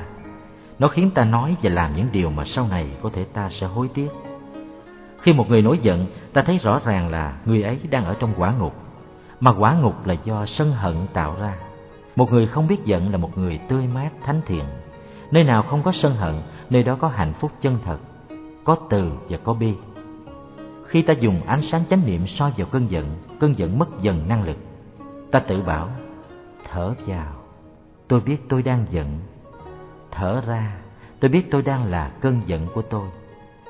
Nếu ta biết theo dõi hơi thở trong khi nhận diện và quan sát cơn giận, cơn giận sẽ không còn dám tác oai tác quái trên tâm thức của ta nữa. cho nên chánh niệm là một người bạn có thể giúp ta khi cơn giận bộc phát. Chánh niệm đến không phải để đàn áp hay xua đuổi cơn giận. Chánh niệm không phải là ông quan tòa. Chánh niệm đến như một người chị đến chăm sóc an ủi và dỗ về đứa em. Ta có thể chú tâm vào hơi thở để duy trì chánh niệm và để hiểu về chính ta rõ hơn khi giận, ta thường có khuynh hướng nghĩ nhiều về người làm ta giận hơn là trở về để quan sát chính mình. Ta chỉ nghĩ đến những cái đáng ghét nơi người ấy, sự cộc cằn, sự thiếu thành thật, sự tàn bạo, sự ranh mãnh vân vân. Càng nghĩ đến người ấy, càng nhìn thấy người ấy, càng nghe người ấy nói, lửa giận trong ta càng cháy phừng. Có thể người ấy có nhiều cái đáng ghét thật, cũng có thể do ta tưởng tượng và phóng đại lên. Nhưng cái chính yếu làm cho ta đau khổ vẫn là cơn giận của ta cho nên điều trước tiên là ta quay trở về với chính ta để quản lý cơn giận của ta. Và tốt nhất là đừng nhìn, đừng nghe người mà ta cho là nguyên nhân của cơn giận. Cũng như người đi chữa lửa, phải tìm cách tưới nước lên đám lửa cháy, chứ không phí thì giờ đi tìm người gây ra đám cháy. Thở vào, tôi biết là tôi đang giận. Thở ra, tôi phải để hết tâm ý chăm sóc cơn giận của tôi. Tuyệt đối đừng nghĩ gì về người kia và nhất là đừng làm, đừng nói gì hết, trong khi đang giận. Nếu ta để hết tâm ý quan sát cơn giận, ta sẽ tránh được nhiều lầm lỗi mà sau này ta có thể hối tiếc. Khi giận, ta chính là cơn giận. Nếu ta đàn áp hay xua đuổi nó, tức là ta đàn áp và xua đuổi chính mình. Khi vui, ta là niềm vui. Do đó khi cơn giận xuất hiện, ta nên nhớ rằng giận là một nguồn năng lượng có công năng phá hoại, mà ta có thể chuyển hóa thành một nguồn năng lượng khác có lợi hơn khi ta có một thùng rác hữu cơ đang bốc mùi, ta biết rằng ta có thể biến nó thành phân đất và những bông hoa thơm. Lúc đầu ta có thể thấy rác và hoa là hai cái trái chống nhau, nhưng khi nhìn kỹ và sâu, ta thấy hoa đã có sẵn trong rác và rác đã có sẵn trong hoa. Chỉ cần một hai tuần là hoa đã biến thành rác. Một nhà làm vườn giỏi nhìn vào rác là đã thấy ngay điều đó. Bà ta không cảm thấy buồn chán hay ghê tởm rác. Trái lại, bà ta thấy được giá trị của rác chỉ cần một vài tháng là rác sẽ biến thành hoa. Ta hãy là người làm giường giỏi. Ta nhìn vào cơn giận và không còn thấy sợ hãi và muốn xua đuổi nó. Cái giận cũng như rác có thể biến thành một cái gì khác đẹp hơn. Ta cần nó như nhà làm giường cần phân. Khi ta biết chấp nhận nó, ta đã bắt đầu có chút nào an lạc rồi. Từ đó ta dần dần chuyển hóa nó thành hiểu biết và thương yêu. Đập gối để trút cái giận biểu lộ cái giận không phải luôn luôn là một điều tốt. Khi để nó phát hiện và duy trì nó là ta đã càng làm cho hạt giống giận mạnh hơn lên trong tiềm thức của ta. Biểu lộ sự giận dữ của người làm ta giận có thể gây nhiều đổ vỡ có những người chọn cách đập gối để trút cái giận ra ngoài. Họ vào phòng đóng kín cửa lại và trút tất cả cơn giận dữ vào cái gối bằng cách đập nó túi bụi. Có người cho rằng làm như vậy là tiếp xúc với cái giận. Tôi thì không nghĩ như vậy. Làm như vậy cũng không phải là tiếp xúc với cái gối nếu mình hiểu cái gối là gì, mình sẽ không đánh đập nó túi bụi như vậy. Có điều sau khi đập gối một lúc thì ta mệt đừ và cảm thấy đỡ tức tối hơn. Nhưng thực ra căn nguyên cái giận vẫn còn nằm y nguyên trong ta. Sau khi ăn uống no nê, sức lực ta trở lại. Và lúc đó nếu có ai tưới tẩm hạt giống giận ấy trong ta, cơn giận sẽ bộc phát lại ngay và ta lại phải đi tìm cái gối để cho đỡ khổ. Cho nên cách đập gối cho đỡ giận chỉ làm ta nguôi ngoai trong chốc lát chứ không làm ta hết giận thật sự. Và ta phải nhìn sâu vào cơn giận, tìm hiểu nó tận gốc rễ. Nếu không thì hạt giống của cái giận sẽ mọc trở lại rất nhanh. Trong đời sống hàng ngày, nếu ta chuyên tâm gieo trồng cho thật nhiều hạt giống tốt lành, những hạt giống này sẽ chăm sóc cho hạt giống giận của ta và dần dần chuyển hóa nó mà ta không cần phải cố gắng nhiều. Chánh niệm của ta như mặt trời rọi ánh sáng lên mọi thứ. Mặt trời có vẻ không làm gì nhiều thế mà khi cây cối được ánh sáng mặt trời chiếu soi là chuyển đổi không ngừng. Hoa phù dung thường khép cánh lại khi trời sập tối. Thế mà chỉ cần có ánh mặt trời chiếu xuyên qua nó trong vài giờ là nó lại hé mở, không cưỡng lại được. Chánh niệm của ta cũng vậy. Nếu được nuôi dưỡng thường xuyên, sẽ soi thấu vào lòng cái giận khiến nó phải mở tung ra để ta thấy rõ bản chất của nó. Khi ta thấy rõ được bộ mặt thật của cái giận, ta sẽ không còn bị nó khống chế nữa ta sẽ được giải thoát. Đi thiền hành khi đang giận. Khi giận ai, ta nên đi thiền hành ngoài trời. Không khí trong lành, cây cối xanh tươi, có thể giúp ta lấy lại sự bình thản. Ta có thể thực tập như sau. Thở vào, tôi biết tôi đang giận. Thở ra, tôi biết cái giận là tôi. Thở vào, tôi biết cái giận làm tôi khó chịu. Thở ra tôi biết cái giận rồi sẽ qua. Thở vào, tôi thấy tâm đã tĩnh lặng. Thở ra, tôi thấy tôi đủ mạnh để chăm sóc cái giận. Vừa đi, ta vừa đọc thầm bài kể trên. Tâm ta theo dõi từng bước chân và từng hơi thở. Ý thức được bàn chân ta chạm trên mặt đất. Thở sâu, bước chậm, vừa ngắm nhìn cảnh đẹp chung quanh. Tâm ta dần dần lắng lại. Ta thấy ta vững chãi trở lại lúc ấy ta sẽ nhìn sâu vào cái giận để thấy rõ nó. Luộc khoai. Nhờ dùng ánh sáng chánh niệm chiếu soi vào cái giận, ta bắt đầu thấy được gốc rễ của nó. Cái giận có nhiều nguyên do, vì hiểu lầm, vì dụng về, vì sự bất công, hoặc vì tâm ta chứa nhiều hạt giống sân hận. Những nguyên nhân này có thể đã có mặt trong ta và trong người làm ta giận. Ta phải dùng chánh niệm để quán chiếu mới có thể nhận diện được chúng và hiểu được bản chất của chúng. Phải thấy và hiểu, ta mới có thể có từ và bi. Ta không ăn được khoai sống, nhưng không phải vì vậy mà ta dứt bỏ nó đi. Ta có thể luộc cho khoai chín. Ta bỏ khoai vào nồi nước và ta đậy nắp lại, bắt lên lửa. Lửa là chánh niệm, là hơi thở ý thức, là sự quán chiếu cái giận. Cái nắp là định lực, là sự tập trung, vì nó ngăn không cho hơi nóng bay ra ngoài khi ta theo dõi hơi thở và thực tập quán chiếu cái giận, ta cần phải tập trung tâm ý để giữ vững chánh niệm. Do đó, ta không để tâm chạy tán loạn. Nếu ta đi thiền hành ngoài trời giữa cỏ cây hoa lá, sự thực tập càng dễ dàng hơn. Ngay khi ta đặt nồi khoai lên lò lửa, sự chuyển đổi đã bắt đầu, nước bắt đầu nóng. Mười phút sau thì nước sôi. Nhưng ta không tắt lửa vì ta phải đợi cho khoai chín cũng như vậy, khi ta theo dõi hơi thở và quán chiếu cái giận, sự chuyển hóa đã bắt đầu. Sau nửa giờ đồng hồ, ta mở nắp ra và ngửi thấy mùi khoai thơm. Bây giờ là lúc ta có thể ăn khoai. Cái giận đã biến thành một năng lượng khác, năng lượng hiểu biết và thương yêu. Nguồn gốc của cái giận. Cái giận bắt nguồn từ sự thiếu hiểu biết về chính con người ta và về những nguyên nhân xa và gần đưa tới tình trạng nóng bức hiện tại, ta giận có thể cũng vì một ham muốn nào đó, vì tự kiêu, vì nghi ngờ hay bực bội. Do đó nguyên nhân chính của cái giận nằm ở trong ta, hoàn cảnh bên ngoài và những người chung quanh chỉ đóng vai trò phụ.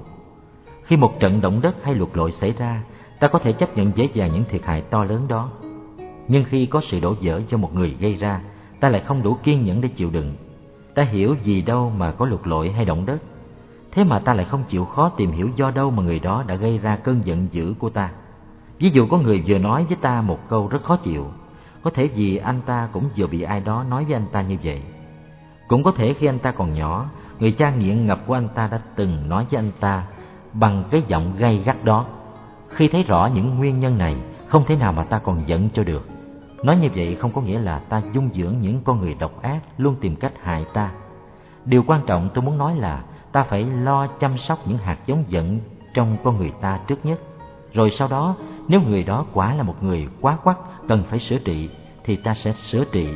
Nhưng vì lòng thương hơn là vì cái sợ hay ý chí trả thù. Khi ta thực sự hiểu được những đau khổ của người khác, ta sẽ tìm cách giúp họ vượt thoát những đau khổ đó. Và bằng cách ấy, ta cũng giúp chính ta. Ta làm cho tâm ta nhẹ nhàng, an lạc, thấm nhuần chất liệu của thương yêu nội kết. Trong đạo buộc, có một từ gọi là kết sử hay là nội kết, tức là những gút mắt trong lòng ta. Khi một sự việc xảy ra, tùy cách ta tiếp nhận nó mà ta tạo ra nội kết hay không. Khi ai nói với ta một câu không đẹp, nếu ta hiểu gì đâu mà họ nói với ta như vậy, ta không giận thì không có nội kết. Trái lại khi nghe nói như vậy, ta không hiểu gì sao, ta thấy giận và như vậy là ta có nội kết sự thiếu hiểu biết về mình và người khác là nguyên nhân gây ra nội kết. Trong đời sống hàng ngày, nếu ta có chánh niệm, khi nội kết bắt đầu hình thành trong ta ta biết ngay và lập tức tìm cách chuyển hóa nó. Ví dụ, có một thiếu phụ trong bữa tiệc nghe chồng ăn nói có vẻ hơi huênh hoang, thì sinh ra có ý hơi coi thường chồng. Đó là sự phát sinh của một nội kết. Nếu thiếu phụ đem ý đó ra bày tỏ với chồng và cho chồng cơ hội giải thích để hai người hiểu nhau hơn, thì nội kết mới thành hình sẽ được tháo gỡ dễ dàng. Khi nội kết bắt đầu xuất hiện, ta phải kịp thời nhận diện nó.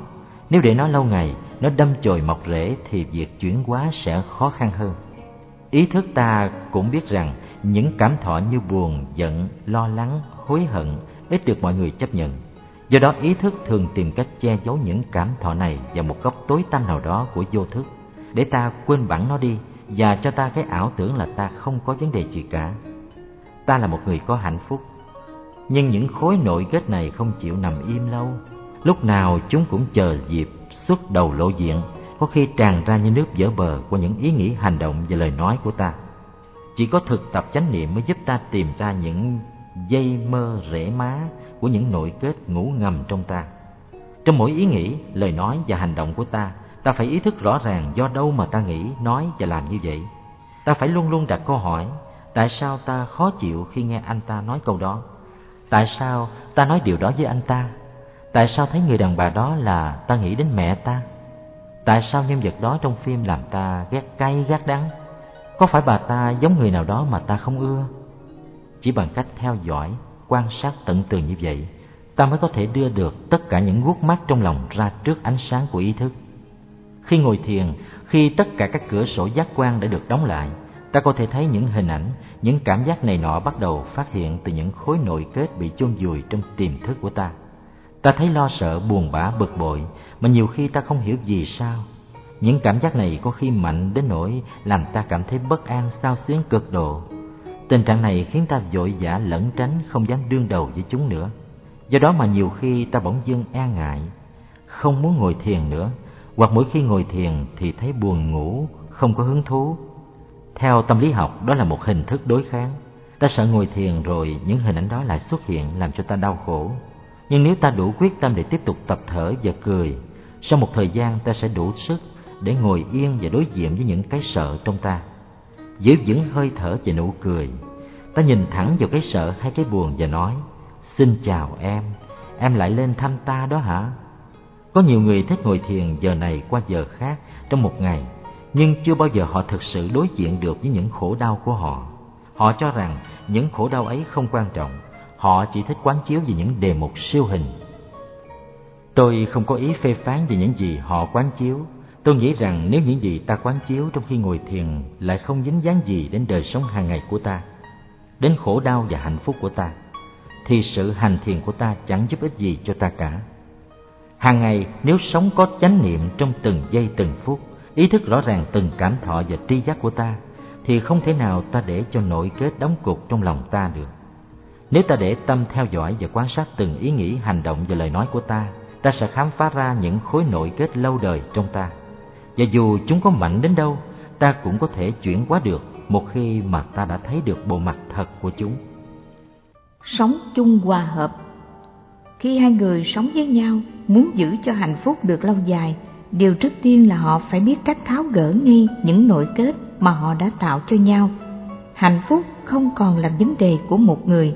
Khi người kia không vui, thì mình không tài nào vui được. Cho nên, phải thường xuyên tìm hiểu nhau và thực hành ái ngữ để giúp nhau giữ vững hạnh phúc. Khi người vợ thấy có điều chi chưa vừa lòng, thì phải bày tỏ cho người chồng biết ngay. Người chồng cũng vậy. Khi thấy có bất hòa là phải tìm cách giải quyết ngay không được lơ là. Người vợ có thể nói, anh à em muốn chúng ta cùng nhìn sâu vào việc này để cùng nhau giải quyết. Đừng để nó trở thành lớn có thể gây đổ vỡ, làm cho cả hai ta phải khổ đau. Điều này cũng cần được thực tập giữa cha con, mẹ con, anh em và bạn hữu. Sở dĩ nội kết có mặt là tại vì mình sống thiếu hiểu biết, thiếu chánh niệm. Nếu chánh niệm lúc nào cũng có mặt thì khi có nội kết, mình biết ngay và mình lập tức tìm cách tháo gỡ chúng chẳng có khó khăn gì. Chân như. Trong đạo mục cũng có một từ khác gọi là chân như, tức là bản chất hay đặc tính của một sự vật hay một người. Mỗi người có một đặc tính riêng gọi là chân như. Đó là chân như hiểu theo nghĩa đơn sơ nhất. Muốn sống chung với ai cho có hòa hợp và hạnh phúc chỉ cần biết rõ chân như của người ấy thấy được chân như của họ là hiểu được họ sống với họ sẽ gặp nhiều vấn đề. Ta biết rằng chất đốt ga rất là nguy hiểm nếu ta không biết dùng nó cẩn thận, nó có thể giết ta dễ dàng. Sở dĩ ta đem được ga vào nhà để đốt lò sưởi và nấu ăn là nhờ ta đã biết rõ chân như của nó. Đối với điện cũng vậy, ta có thể bị điện giật chết nếu ta không biết rõ chân như của nó. Đối với một con người cũng vậy, ta có thể sống chung với người ấy rất hòa hợp, hạnh phúc nếu ta biết được chân như của người ấy. Ta sẽ không đòi hỏi người ấy lúc nào cũng phải là một đóa hoa tươi mát, bởi vì không có ai chỉ là hoa mà không là rác, vì nếu không có rác làm sao có hoa. Bàn tay của bạn Tôi có một người bạn nghệ sĩ, trước khi rời Việt Nam cách đây 40 năm. Mẹ anh cầm tay anh bảo rằng, khi nào con nhớ mẹ, con hãy nhìn vào tay con, con sẽ thấy mẹ. Câu nói giản dị mà thật sâu sắc. Trải qua bao nhiêu năm, người bạn nghệ sĩ đã bao nhiêu lần nhìn bàn tay mình. Sự hiện diện của mẹ không phải chỉ do huyết thống, cả con người của mẹ, niềm vui, hy vọng và cuộc đời của mẹ cũng đều nằm trong lòng bàn tay anh. Mà không phải chỉ có mẹ mà cả bao nhiêu thế hệ cha ông cũng có mặt trong lòng bàn tay ấy. Anh có mặt là do bao nhiêu yếu tố trùng trùng duyên khởi. Cho nên anh bảo tôi anh không bao giờ cảm thấy mình lẻ loi. Mùa hè năm ngoái, khi đứa cháu gái của tôi đến thăm tôi, tôi bảo cháu, con hãy nhìn vào bàn tay con để cháu lấy đó làm đề tài quán chiếu. Tôi cho cháu biết rằng từng hạt sỏi, từng chiếc lá và từng con bướm đều ở trong lòng bàn tay của cháu. Cha mẹ, khi tôi nghĩ về mẹ là tôi nghĩ tới tình thương vì giọng mẹ dịu dàng và ngọt ngào như tình thương. Ngày mất mẹ, tôi ghi trong nhật ký thảm kịch lớn nhất của đời tôi đã xảy tới. Ngay khi đã lớn khôn và không còn được sống gần mẹ nữa, việc mẹ mất dẫn cho ta cái cảm giác cô đơn. Ở Tây Phương, tôi biết có nhiều bạn không nghĩ về cha mẹ mình như vậy. Tôi nghe kể nhiều cha mẹ đã gây nhiều thương tích đau đớn cho con cái mình, nhưng tôi tin rằng không cha mẹ nào có ý muốn làm cho con cái mình đau khổ. Có thể chính họ đã bị cha mẹ họ gieo trồng những hạt giống đau khổ đó, và cứ vậy mà những hạt giống đó được trao truyền từ thế hệ này sang thế hệ kia. Phần lớn chúng ta là nạn nhân của một lối sống thiếu chánh niệm. Do đó, chỉ có sự thực tập chánh niệm mới giúp ta chấm dứt những đau khổ cứ bị luân hồi từ đời này sang đời kia. Ta phải quyết tâm phá vỡ cái dòng lẫn quẩn này để con cháu ta không còn phải đau khổ vì sự truyền trao vô thức này. Có một cậu bé 14 tuổi đến tu học ở làng Hồng. Em đã kể câu chuyện như sau. Khi em 11 tuổi, em rất giận ba của em bởi vì mỗi khi em chạy chơi vô ý bị té và chảy máu là ba em la lối ôm sòm. Đồ ngu! Đi sao mà cứ té hoài vậy? Em tự nhủ khi lớn lên em sẽ không làm giống như ba em. Năm ngoái, đứa em gái của em chơi với các bạn, ngồi trên xích đu và bị té rớt xuống đất. Em gái bị rách đầu gối và chảy máu. Cậu anh rất tức giận và đã muốn la lên, đồ ngu, làm sao mà để té như vậy? Nhưng em đã kịp thời dừng lại. Nhờ lâu nay đã thực tập thở có chánh niệm mà em nhận ra được là mình đang giận và đã không để cái giận kéo mình đi. Trong khi người lớn lo săn sóc em bé gái, rửa vết thương và dán băng lại, thì cậu con trai bỏ đi thiền hành, vừa tập thở, vừa nhận diện cái giận của mình. Em chợt khám phá ra rằng em cũng đã hành xử giống như ba em. Em bảo tôi, nếu con không tìm cách chuyển hóa cái giận của con, con sẽ lại trao truyền nó cho con cái của con. Em còn khám phá thêm rằng, có lẽ ba em cũng là nạn nhân như em. Hạt giống giận của ba có lẽ đã được ông bà cha mẹ trao truyền lại. Một cậu bé 14 tuổi mà có được nhận xét như vậy thật là quý. Đó là nhờ em đã có thực tập chánh niệm. Em bảo tôi là em sẽ tiếp tục thực tập để biến cái giận thành một cái gì khác. Một vài tháng sau thì cái giận của em không còn, em đem thành quả này về cho gia đình. Em nói với ba em, trước đây em rất giận ông ta, nhưng bây giờ thì em đã hiểu. Em mong là ba em cũng sẽ thực tập để chuyển hóa những hạt giống nóng giận của ba.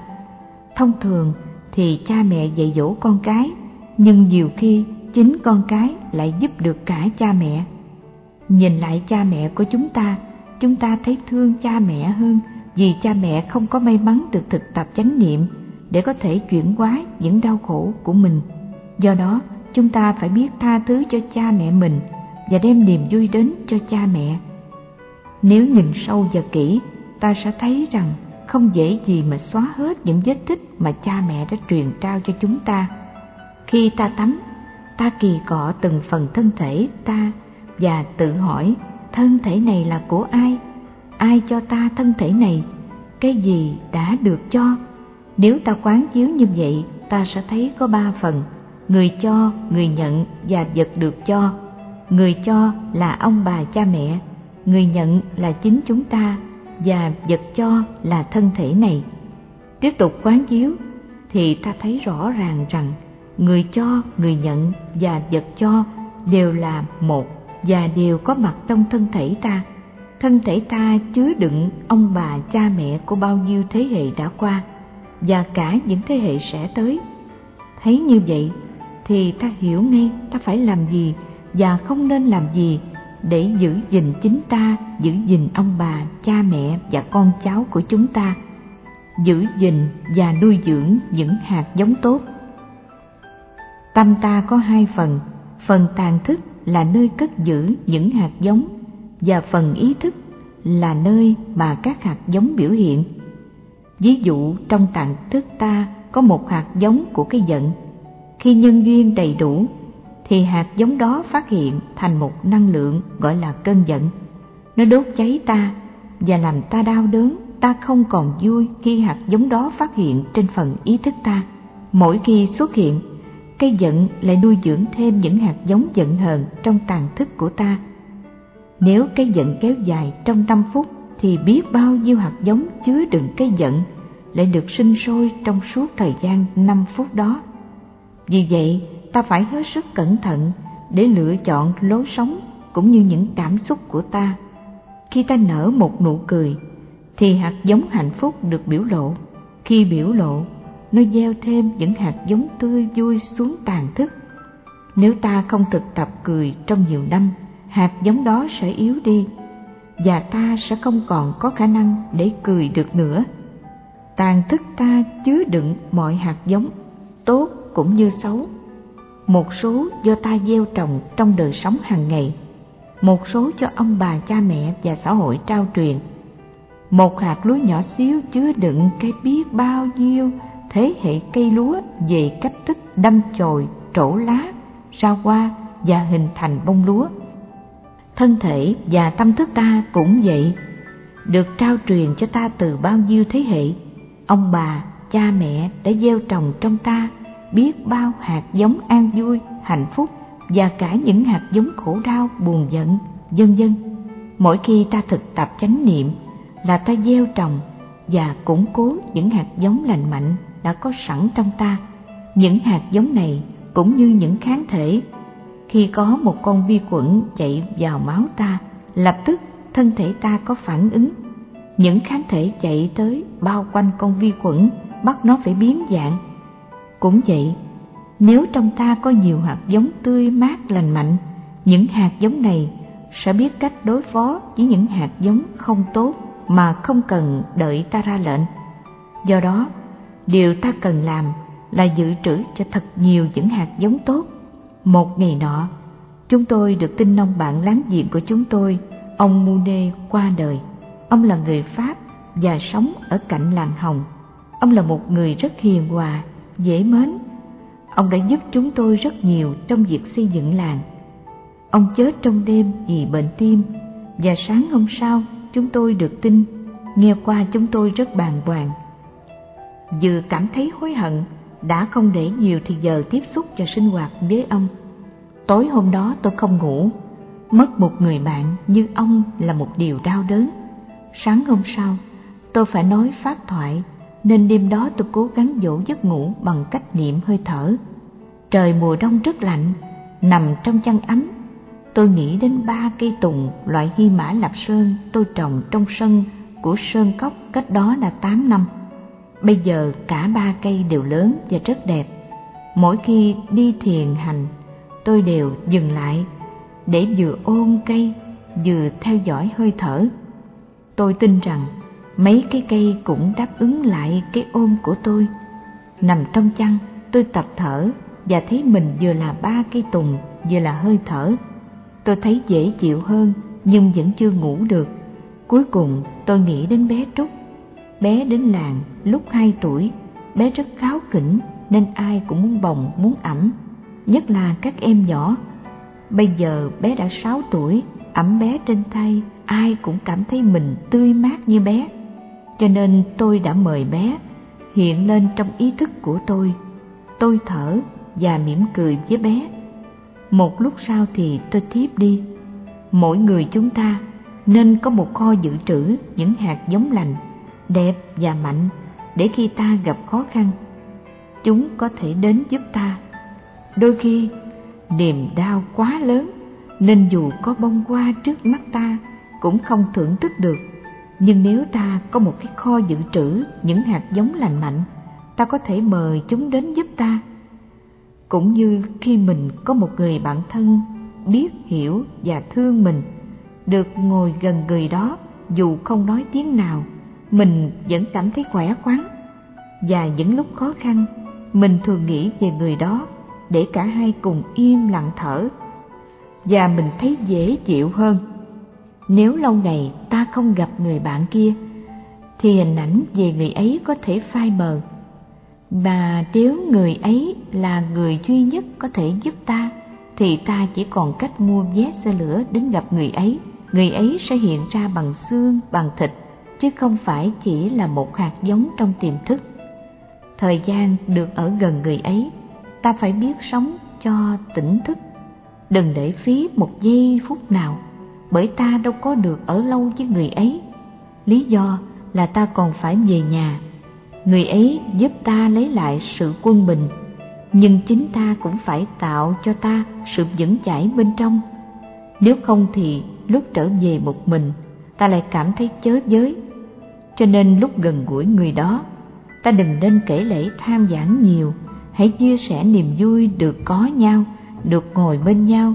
Hãy đi dạo với nhau để khi trở về nhà, ta sẽ có nhiều kỷ niệm đẹp, nhiều hạt giống tươi mát tốt lành.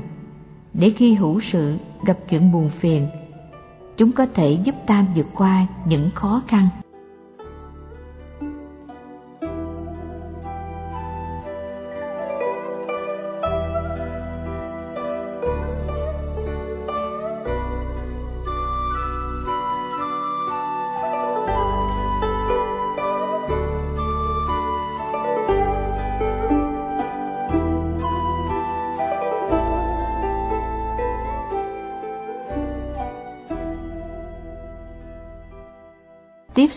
Với những gì mầu nhiệm. Chúng ta có khuynh hướng nghĩ tới chuyện buồn đau, chú ý tới mặt buồn đau. Làm như vậy là mời những hạt giống buồn đau lên. Tưới tẩm những hạt giống buồn đau, thất vọng và gieo thêm những hạt giống buồn đau mới. Tại sao ta không thực tập tiếp xúc với những gì tươi mát, tốt lành trong ta và ngoài ta? Những cái đẹp, lành và tươi mát lúc nào cũng có mặt ở khắp nơi nhưng tại vì ta cứ ưa giam mình trong cái nhà tù buồn bã của ta, nên ta không có cơ hội tiếp xúc với những màu nhiệm đó. Cuộc sống chung quanh ta đầy những màu nhiệm, bầu trời xanh, ánh nắng trong và nụ cười hồn nhiên của em bé, có thể cho ta biết bao niềm vui. Hơi thở của ta cũng rất tuyệt diệu, nó cho ta sự sống mỗi ngày. Thế mà có người đợi khi bị suyễn hay bị nghẹt mũi rồi mới thấy hơi thở là quý. Sống có chánh niệm là biết trân quý từng phút giây của hạnh phúc. Hạnh phúc lúc nào cũng có mặt trong ta và ngoài ta. Chỉ cần có chánh niệm là ta nhận diện được nó dễ dàng. Và khi ta nhận diện được nó, thì những hạt giống an vui, tươi mát, lành mạnh càng phát triển mạnh mẽ trong ta. Dù ở đâu, bất cứ lúc nào ta cũng có thể thưởng thức được một tia nắng ấm, một hơi thở ngọt ngào hay sự hiện diện của một người thương. Ta đâu cần phải đi đâu xa, ta chỉ cần có chánh niệm là hạnh phúc có thể có mặt trong tầm tay. Trách móc không giúp được gì. Nếu ta trồng cải xà lách mà cải xà lách mọc không tốt, thì ta đâu có trách móc cải xà lách đâu bởi vì ta có thể tìm biết nguyên do từ đâu cải xà lách không mọc tốt. Có thể nó thiếu nước, có thể nó cần thêm phân, có thể vì nắng nhiều quá. Ta hiểu vậy nên ta không trách móc cây cải xà lách. Thế mà khi ta có vấn đề với gia đình hay với bạn bè, ta lại hay trách móc đổ lỗi cho nhau. Nếu chúng ta không chăm sóc nhau kỹ lưỡng, thì chúng ta cũng không mọc lên được tốt tươi như những cây cải xà lách vậy. Cho nên, trách móc qua lại không có lợi ích gì hết, chỉ cần hiểu là đủ, không cần lý luận phân trần. Khi bạn chứng tỏ mình hiểu được và mình thương được, là tình thế thay đổi tức khắc. Trong một khóa tu ở paris, một hôm tôi nói phát thoại về cây cải xà lách. Sau phát thoại, tôi đi thiền hành một mình khi đi ngang qua một góc giường, tôi nghe một em bé gái tám tuổi nói với mẹ mẹ ơi, con là cây cải xà lách của mẹ đó nha. Mẹ nhớ tưới nước cho con nha. Tôi rất vui khi thấy em bé hiểu tường tận ý của tôi.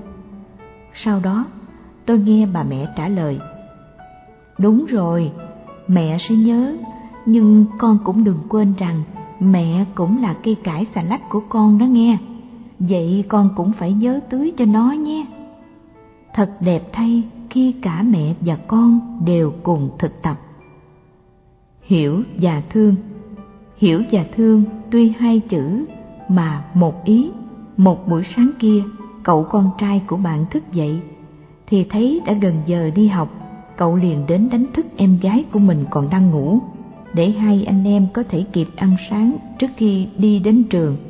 Em bé ấy thay vì cảm ơn, lại gắt lên. Đi đi kể tôi.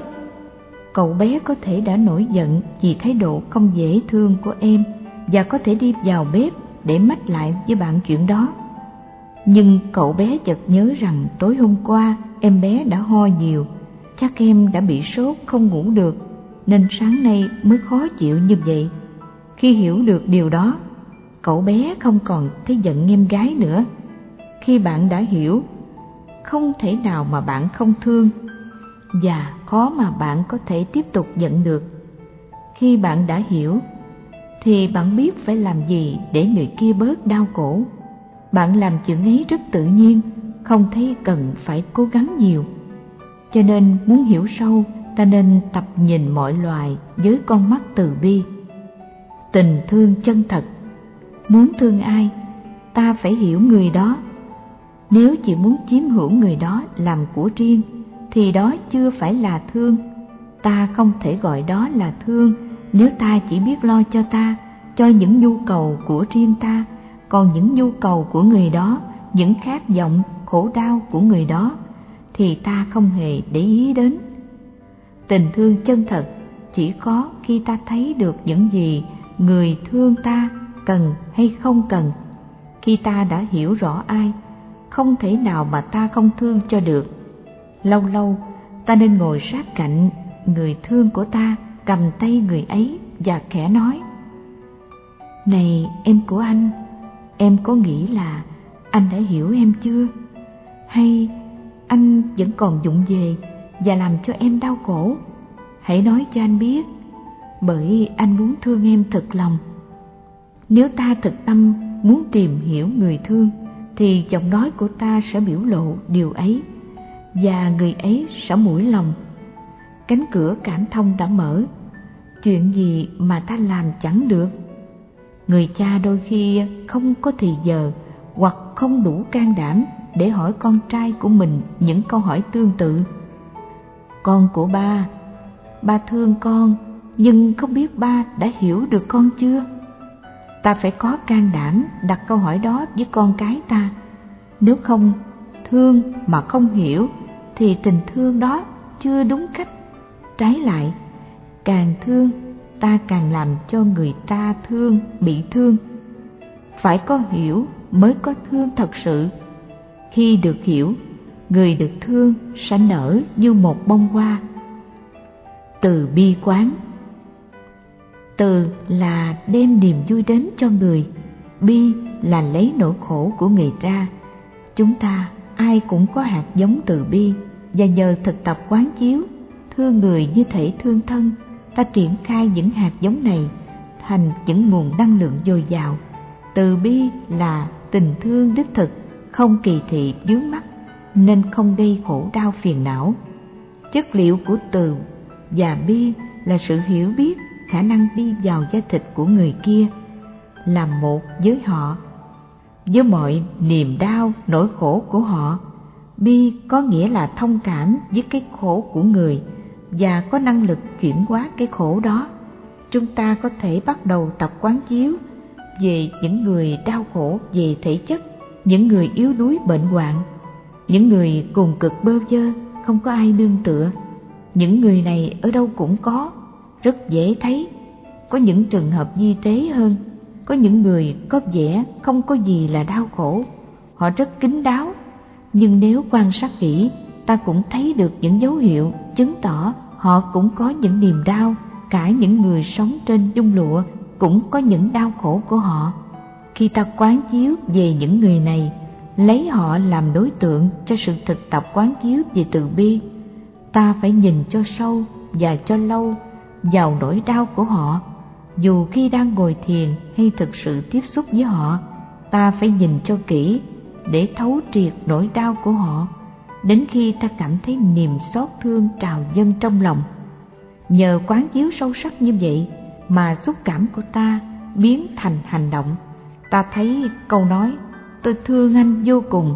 Chưa đủ mà ta phải tìm mọi cách để làm dơi nỗi khổ của người kia từ bi có mặt khi ta thực sự làm người kia bớt khổ, cho nên ta phải làm nảy nở và nuôi dưỡng lòng từ bi trong ta. Khi ta tiếp xúc với người kia, ý nghĩ, lời nói và hành động của ta phải thể hiện được lòng từ. Dù thân khẩu của người kia chưa thanh tịnh cũng vậy, ta phải thực tập như thế nào mà lòng từ bi của ta lúc nào cũng có mặt, chứ không phải chỉ có mặt khi người kia dễ thương tình thương của ta như vậy mới đích thực và vững chắc. Ta có nhiều an lạc hơn và người kia cũng được an lạc theo. Niềm đau của họ sẽ từ từ giảm thiểu và đời sống của họ sẽ dần dần sáng sủa và tươi vui hơn. Ta cũng có thể quán chiếu về những người làm ta đau khổ. Sở dĩ họ làm ta đau khổ vì chính họ cũng đang đau khổ. Đó là điều chắc chắn chỉ cần tập theo dõi hơi thở và quán chiếu là ta có thể thấy được niềm đau của họ. Một phần những đau khổ và khó khăn của họ là do cha mẹ họ trao truyền từ khi họ còn nhỏ, mà cha mẹ họ cũng có thể là nạn nhân của ông bà tổ tiên họ. Những hạt giống xấu cứ như vậy được truyền trao từ đời này sang đời kia. Nếu thấy rõ điều đó, ta sẽ không còn trách cứ hay giận hờn họ nữa ta đã hiểu được lý do vì sao họ đối xử không đẹp với ta. Ta không giận mà trái lại, ta cầu mong sao cho họ bớt khổ đau. Ta không cần phải tìm đến họ để hòa giải.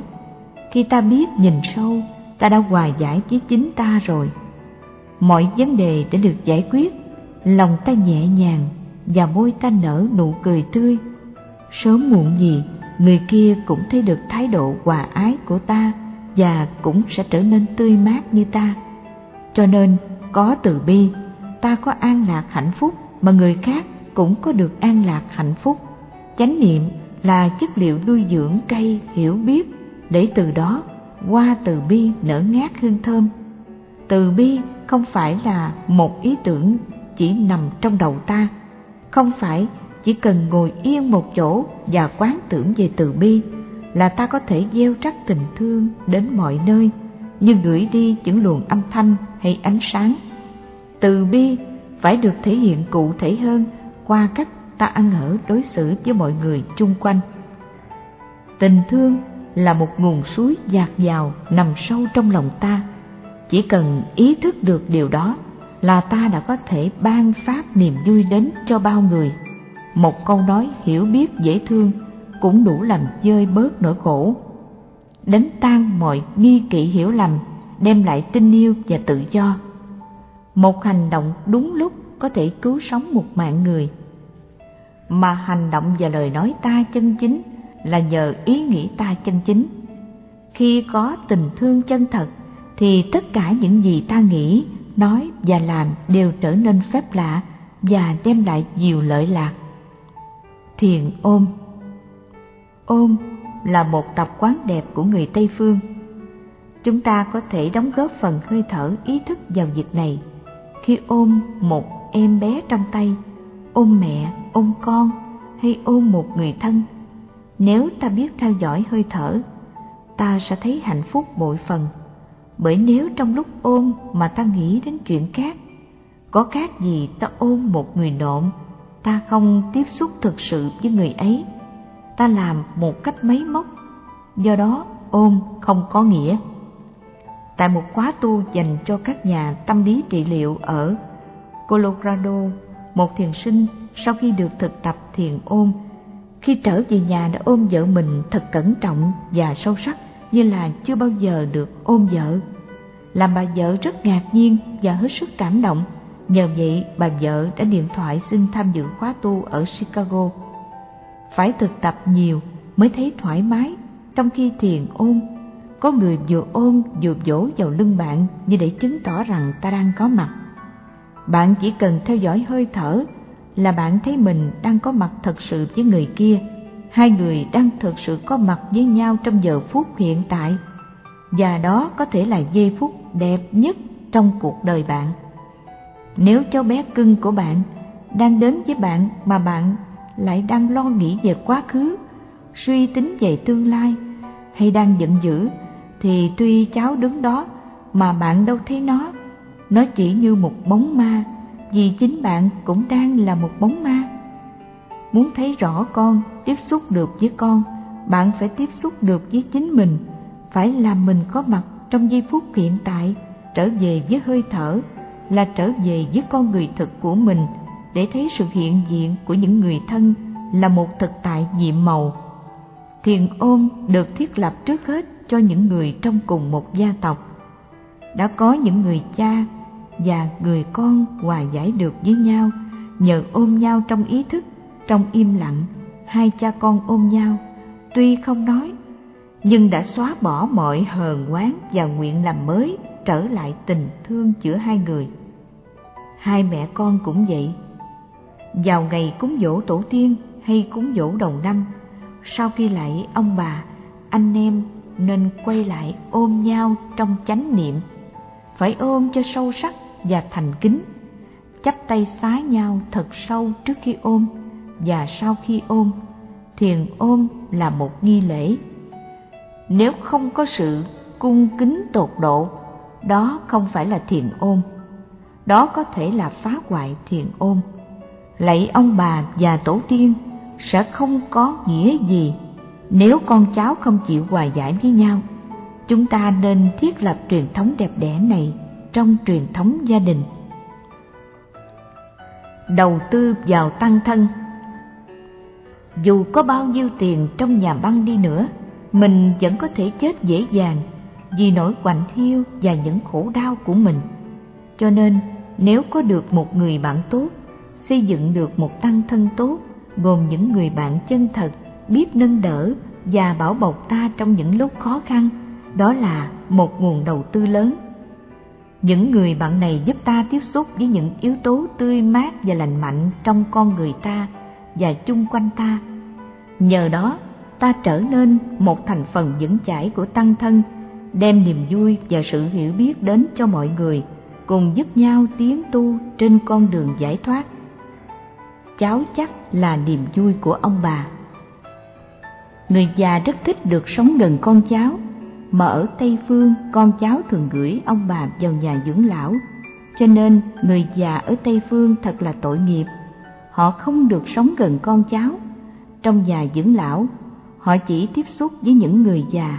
Cuối tuần con cháu mới đến thăm được một vài giờ và sau khi con cháu ra về, họ càng cảm thấy lẻ loi cô độc. Ở Việt Nam, ông bà lúc nào cũng sống với con cháu kể chuyện đời xưa cho con cháu nghe.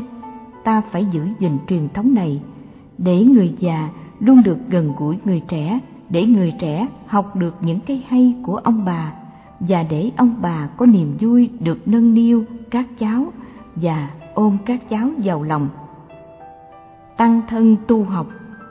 Xây dựng một tăng thân là điều cần thiết để cùng nhau sinh hoạt trong thương yêu và hiểu biết.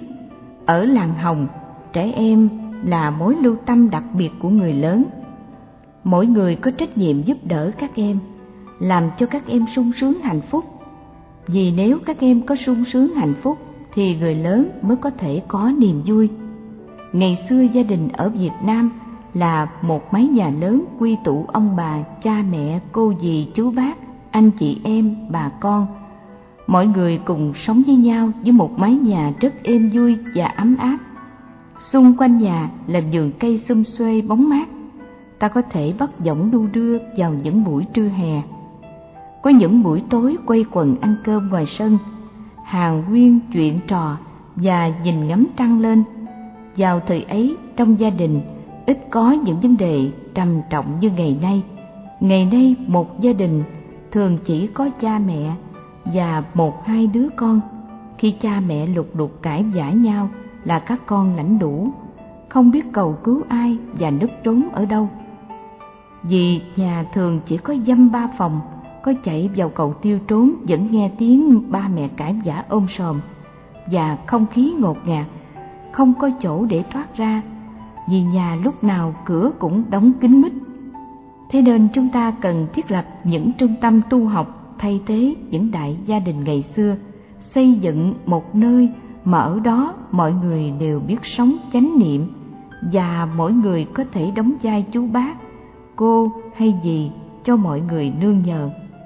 Chúng ta ai cũng cần thuộc về một nơi nào đó, nơi mà mọi sự, mọi vật đều nhắc nhở ta một đời sống hiền hòa an lạc, từ tiếng chuông ngân êm ả giường trúc xanh mượt đến nét công dịu dàng của mấy chùa cổ kính đơn sơ.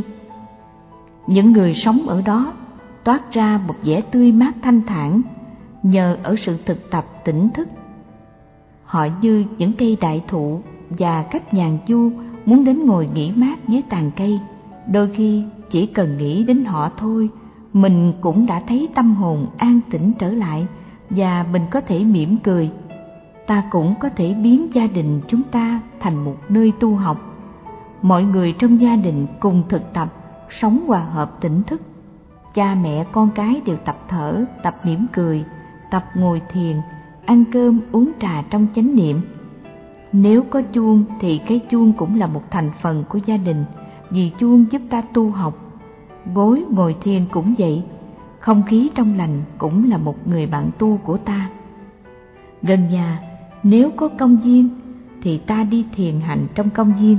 Do đó, ta có đủ điều kiện để xây dựng một tăng thân tu học tại nhà. Lâu lâu, ta mời một vài người bạn tới tham gia một ngày quán niệm với ta. Việc tu học sẽ dễ dàng và mau có tiến bộ nếu ta xây dựng được một tăng thân. Đạo phật đi vào cuộc đời. Trong chiến tranh việt nam nhiều xóm làng bị bom đạn tàn phá, đồng bào khắp nơi trên riết quằn quại. Cùng với các thầy, các sư cô, sư chú trong chùa, sau nhiều băn khoăn suy nghĩ, chúng tôi quyết định trời thiềm diện để ra cứu giúp đồng bào. Đạo phật bắt đầu đi vào cuộc đời từ lúc đó, bởi vì thấy và hiểu để làm gì nếu ta không hành động. Chúng ta phải ý thức được thực trạng của thế giới để biết rõ cần phải làm gì và không nên làm gì giữa những khó khăn nguy hiểm nếu ta vẫn giữ được nụ cười và hơi thở chánh niệm thì mọi người mọi loài quanh ta sẽ hưởng được nhiều lợi lạc. Khi bước chân đi, ta có tiếp xúc được một cách ngọt ngào với trái đất không? Trái đất như một bà mẹ hiền, ta muốn thương yêu dỗ về với từng bước chân an vui tỉnh thức, từng bước chân an lạc, tỉnh thức. Đó là điều ta phải thực tập mỗi ngày nếu ta muốn tiếp tục cuộc hành trình lâu dài.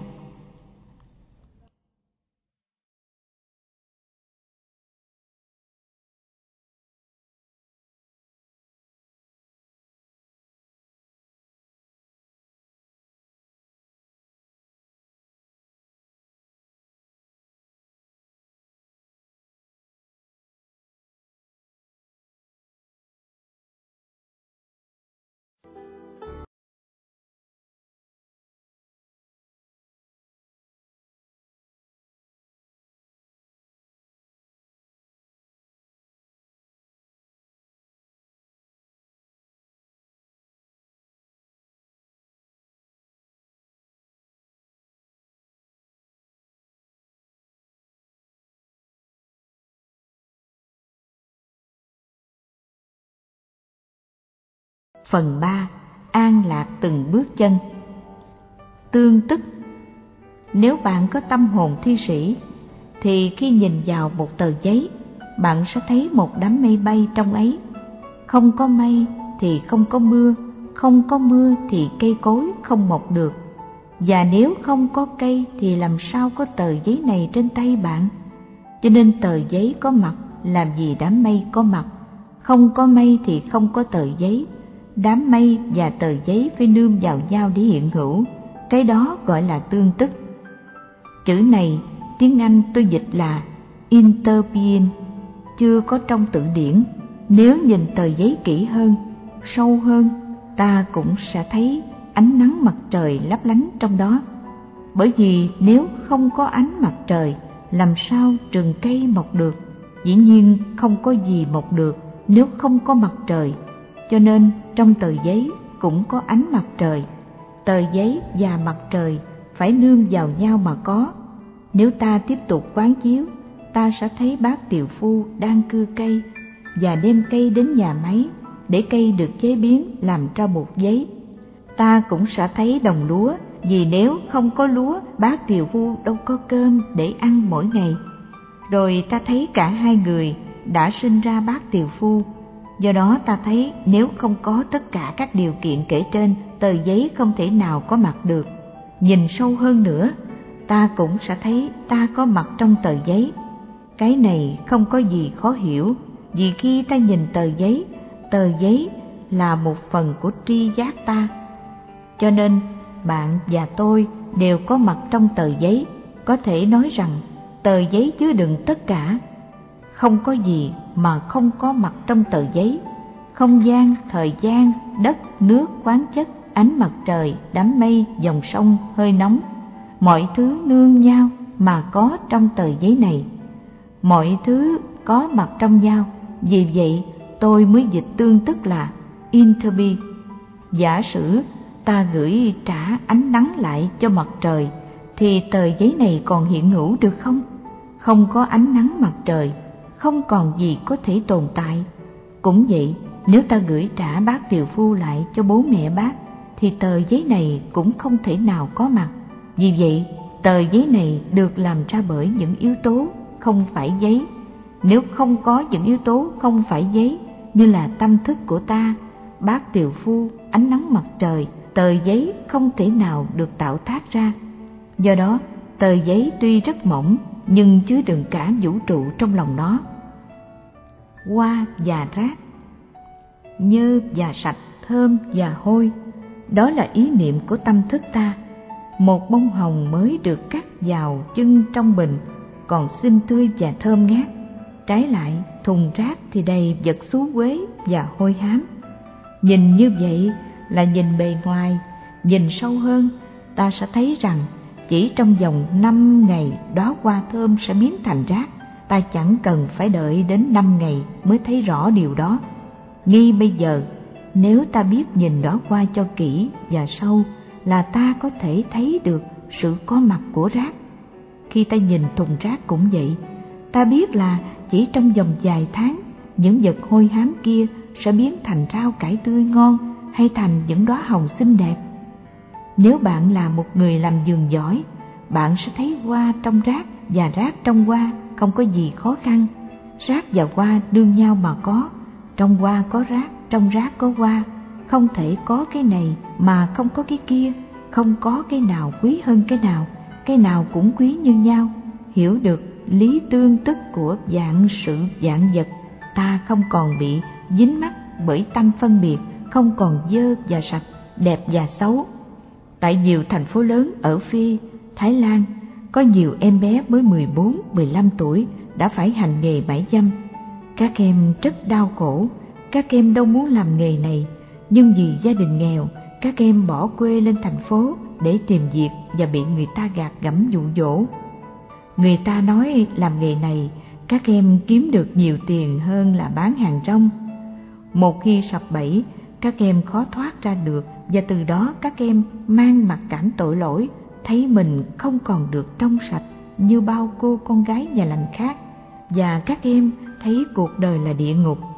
Nếu các em đó biết nhìn sâu vào con người mình, nhìn sâu vào hoàn cảnh xã hội, các em sẽ thấy rằng sở dĩ các em như thế này, làm gì người khác như thế kia, không thể nào khác hơn.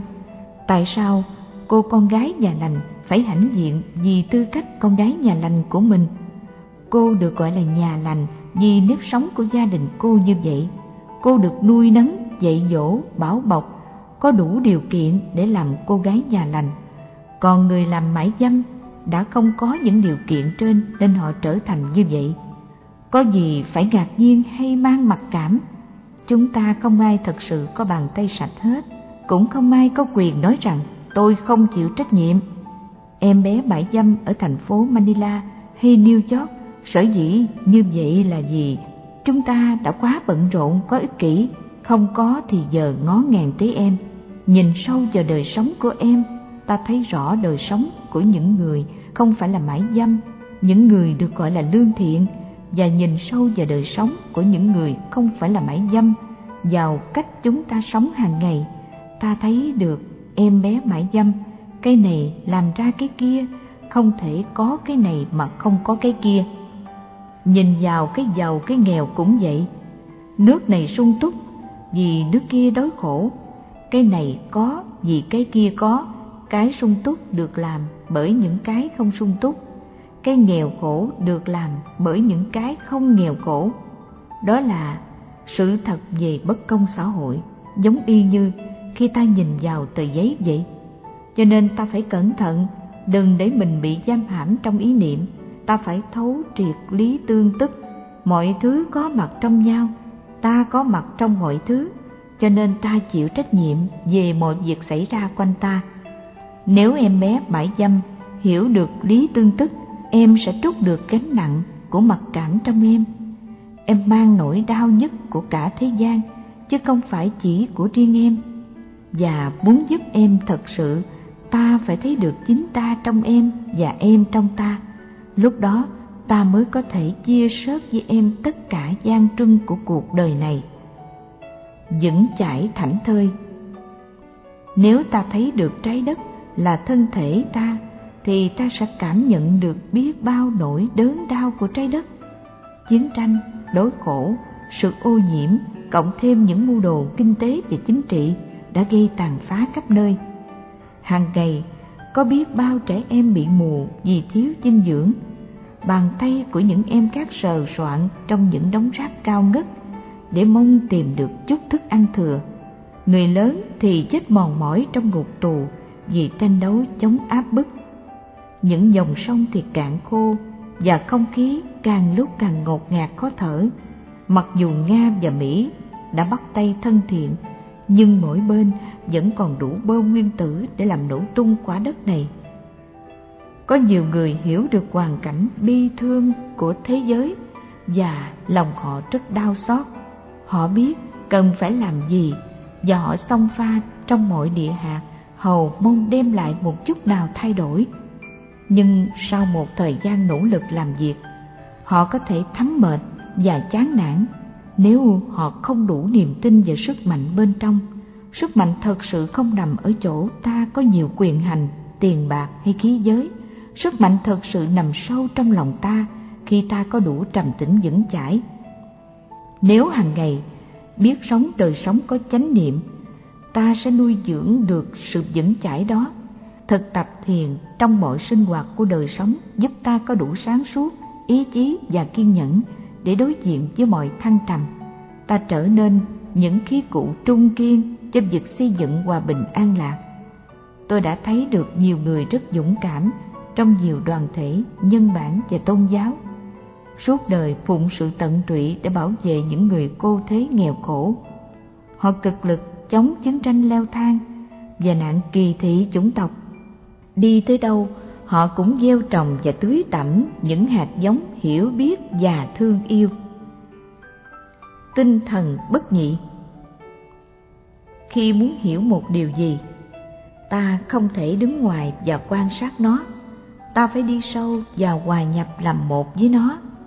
Ta mới có thể hiểu được khi muốn hiểu một người, ta phải ở trong da thịt họ và vui niềm vui của họ động từ hiểu, tiếng pháp gọi là comprend com có nghĩa là cùng với, và prăng có nghĩa là nắm lấy. Comprend là nắm lấy vật đó và nhập làm một với nó.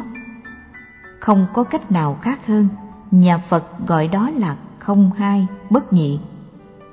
Cách đây 15 năm, tôi giúp một số bạn lo phụ trách các trẻ em mồ côi ở Việt Nam các tác viên xã hội ở Việt Nam gửi đơn và hình của các em qua ghi rõ tên tuổi, năm sinh và hoàn cảnh của mỗi em. Công việc của tôi là dịch những tờ đơn này ra tiếng Pháp để tìm người bảo trợ cho các em. Người bảo trợ sẽ gửi cho gia đình các em một số tiền để các em có tiền ăn và đi học. Chúng tôi có hàng chục người tình nguyện dịch những cái đơn đó ra tiếng nước ngoài. Mỗi ngày tôi dịch khoảng 30 tờ đơn. Tôi không đọc tờ đơn mà để thời giờ ngắm nhìn hình của em bé. Chỉ trong chừng 30 giây là tôi trở thành em bé. Rồi tôi cầm bút lên và dịch tờ đơn qua một tờ giấy khác. Sau đó tôi mới nhận thấy là không phải tôi dịch tờ đơn mà chính em bé và tôi cùng làm công việc đó. Nhìn hình của em bé, lòng tôi tràn đầy cảm thương và tôi trở thành em bé đó lúc nào không hay và cả hai chúng tôi cùng giao dịch tờ đơn. Điều đó rất tự nhiên, ta không cần phải thiền tập lâu năm mới có thể làm việc đó. Ta chỉ cần nhìn cho kỹ, làm cho con người của mình có mặt đích thực thì em bé liền có mặt trong ta và ta có mặt trong em bé. Chữa trị những vết thương chiến tranh Trong chiến tranh Việt Nam, giả dụ người Mỹ thấu hiểu được nguyên tắc bất nhị thì cả hai nước đã không mang nhiều vết thương trầm trọng, những vết thương khó chữa lành dù chiến tranh đã chấm dứt. Đây là một bài học cho mọi người. Năm ngoái chúng tôi có tổ chức một khóa tu cho cựu chiến binh ở Mỹ. Không khí khóa tu khá ngột ngạt và nhiều người vẫn còn bị thương tích chiến tranh làm đau nhức khôn nguôi. Một người thổ lộ là chỉ trong một trận đánh mà đơn vị anh ta đã mất 417 người và trong suốt 15 năm trời anh ta vẫn mang xác chết của 417 người lính này trên vai. Một người khác tâm sự làm gì quá căm hận khi thấy chiến hữu mình bị giết chết, nên anh ta đã gài bẫy để giết năm trẻ em trong một làng nọ. Từ đó anh sống trong một cơn ác mộng dài, không bao giờ còn đủ can đảm để ngồi gần bất cứ một em bé nào. Bao nhiêu đau thương đã được kể ra và chính niềm đau đã không cho anh ta tiếp xúc được với những mầu nhiệm của cuộc sống. Vì vậy mà chúng ta cần giúp nhau để học tiếp xúc. Trong khóa tu, một cựu chứng binh nói đây là lần đầu tiên trong 15 năm anh cảm thấy an toàn giữa một đám đông. Trong suốt 15 năm, anh không nuốt được một thức ăn nào cứng. Anh chỉ ăn trái cây và uống nước trái cây anh hoàn toàn sống tách biệt với thế giới bên ngoài. Nhưng chỉ sau ba ngày giữ khóa tu, anh đã có thể bắt đầu liên lạc và nói chuyện với người khác. Những người như anh rất cần sự thương yêu giúp đỡ của ta để có thể tiếp xúc lại với cuộc sống. Trong khóa tu, chúng tôi cùng tập thở và tập cười, nhắc nhở nhau trở về với đó qua trong tâm ta, trở về với trời xanh, với cây lá, đã che chở nuôi nấng ta. Chúng tôi cùng ăn cơm, cùng uống trà trong im lặng, thưởng thức từng ly trà, từng món ăn như thưởng thức cái bánh in thời thơ ấu. Chúng tôi bước từng bước chậm rãi thông thả, ý thức được sự tiếp xúc của bàn chân với mặt đất, của buồn phổi với không khí trong lành. Chúng tôi cùng ngồi với nhau, thở với nhau, đi với nhau và cùng chia sẻ học tập về những kinh nghiệm đau thương trong chiến tranh. Chiến tranh nào rồi cũng giống chiến tranh Việt Nam, bài học ở Việt Nam phải giúp chúng ta sáng mắt. Chúng ta phải thấy được rằng chúng ta là của nhau. Không ai có thể chia cắt thực tại thành những mảnh rời rạc. Sự an lạc của cái này là sự an lạc của cái kia. Chúng ta không thể làm việc một cách riêng rẽ, chúng ta phải ngồi lại với nhau và cùng nhau xây dựng lại. Các cựu chiến binh đã lấy kinh nghiệm đau thương của mình làm ánh sáng chiếu sâu vào cội rễ của chiến tranh và soi đường dẫn tới hòa bình. Trái tim mặt trời Ta biết rằng nếu trái tim ta ngừng đập, dòng sinh mạng của ta sẽ ngừng. Cho nên ta rất trân quý trái tim ta. Ngoài trái tim này, còn có một trái tim khác cũng rất cần cho sự sống của ta mà ta lại thường ít để ý đến. Đó là mặt trời trái tim thứ hai của ta. Trái tim đem lại sự sống cho muôn loài. Không có mặt trời thì không có gì có thể tồn tại kể cả cỏ cây. Nếu cỏ cây không sống được thì làm sao loài người và cầm thú có thể sống được? Mọi loài đều phải tiêu thụ ánh mặt trời để sống. Thân thể ta sống được không phải chỉ nhờ có trái tim, nó cũng cần được nuôi dưỡng bởi không khí. Nếu bầu khí quyển biến mất, thì còn đâu mạng sống của ta. Cho nên không có một cái gì trong vũ trụ mà không liên hệ đến ta. Dù là một hạt sỏi bé tí nằm sâu dưới lòng biển, hay là sự di chuyển của ánh sáng, dù đã một triệu năm qua. Nhà thơ Walt Whitman đã nói, chiếc lá mỏng manh kia là gì? Nếu không là sự vận chuyển đã hàng triệu năm của các vì sao đây không phải là triết lý suông mà là một cái nhìn thấu triệt và sâu thẳm. Thật vậy, ông đã nói rằng tôi rộng lớn, tôi vĩ đại lắm, tôi chứa đựng cả toàn thể vũ trụ. Nhìn sâu, muốn thấy rõ mọi sự mọi việc, ta cần phải nhìn sâu vào lòng sự vật. Khi ta bơi lội trong dòng sông trong mát, ta phải có khả năng thấy mình là dòng sông. Một ngày nọ, tôi ngồi ăn cơm với một vài người bạn tại Đại học Boston ở Mỹ. Trước mắt tôi là dòng sông sắc thơ mộng. Dòng sông thơ mộng có lẽ vì tôi xa quê hương quá lâu và tôi vốn rất thích sông. Tôi rời các bạn và tìm lối xuống sông rửa mặt và ngâm chân như tôi vẫn thường làm ở quê nhà. Khi tôi trở lại chỗ ngồi, một người bạn giáo sư nói, Thầy làm vậy nguy hiểm lắm đó, thầy có súc miệng với sông không? Tôi nói có, và vị giáo sư khuyên tôi nên đi chích thuốc ngừa ngay. Tôi hơi bàng hoàng, tôi không ngờ các dòng sông bên này bị ô nhiễm nặng nề đến như vậy. Những dòng sông như vậy gọi là những dòng sông chết. Ở Việt Nam, đôi khi sông có nhiều bùn và rác, nhưng không đến nỗi không uống được. Tôi nghe nói ở Đức, sông Rin có nhiều hóa chất đến nỗi đem rửa phim cũng được. Nếu ta còn muốn tắm gội trong dòng sông, uống nước dòng sông hay đi dạo chơi ven sông thì ta phải biết nhìn dòng sông như là nhìn chính ta để cảm được những vui buồn thất vọng của nó. Nếu ta không cảm được những gì sông núi cảm, những gì cỏ cây hay chim muôn cầm thú cảm, thì sông núi dần dần sẽ chết, cỏ cây cầm thú dần dần sẽ chết, và lúc đó ta sẽ mất hết an lạc. Nếu ta là một người thích leo núi, thích cảnh đồng quê, thích rừng cây xanh mát, ta phải biết rằng rừng cây là buồn phổi thứ hai của ta, cũng như mặt trời là trái tim thứ hai của ta vậy.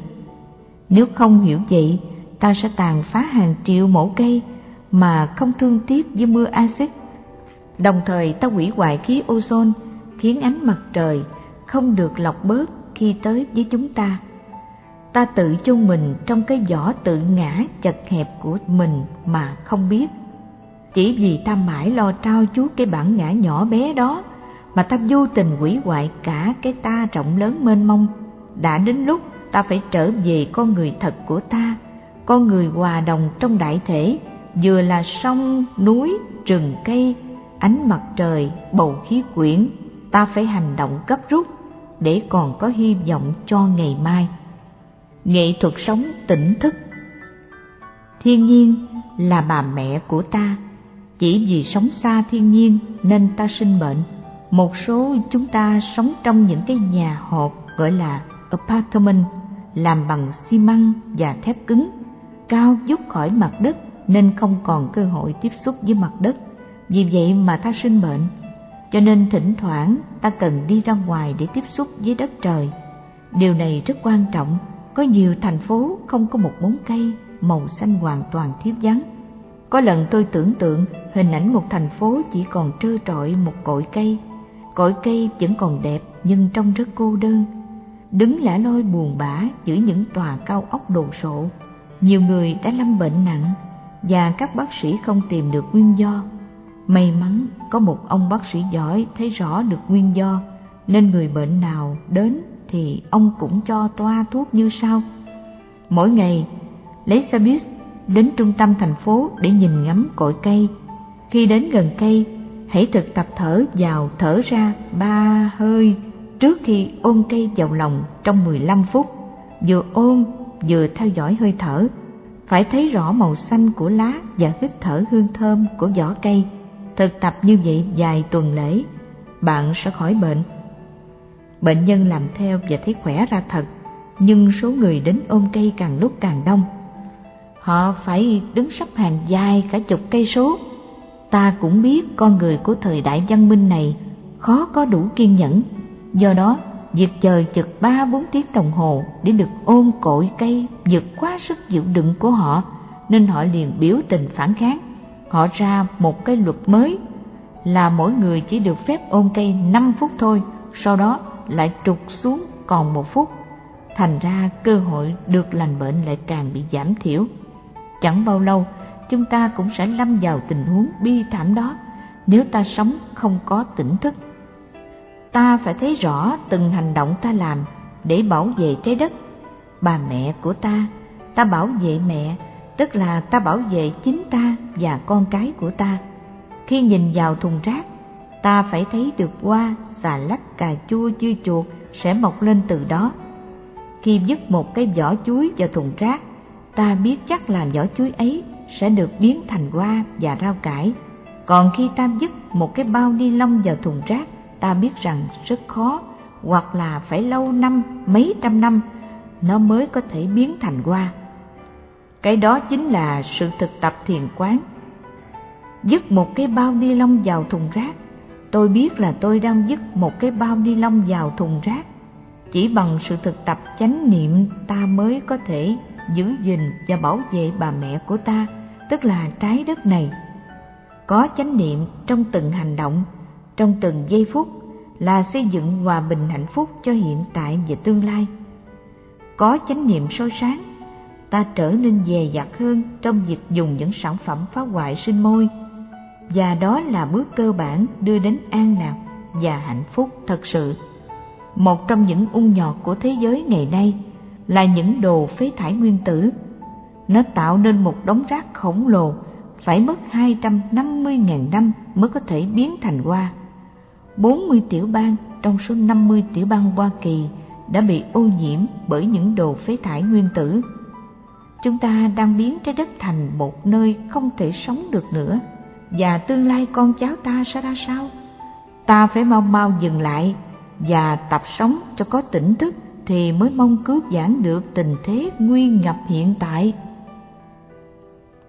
Nuôi dưỡng chánh niệm Khi ngồi xuống bàn ăn, nhìn bát cơm đầy và những thức ăn thơm ngon, ta nên nhớ rằng có biết bao người đang chết vì đói. Mỗi ngày có ít nhất 40.000 trẻ em chết vì đói hay thiếu dinh dưỡng.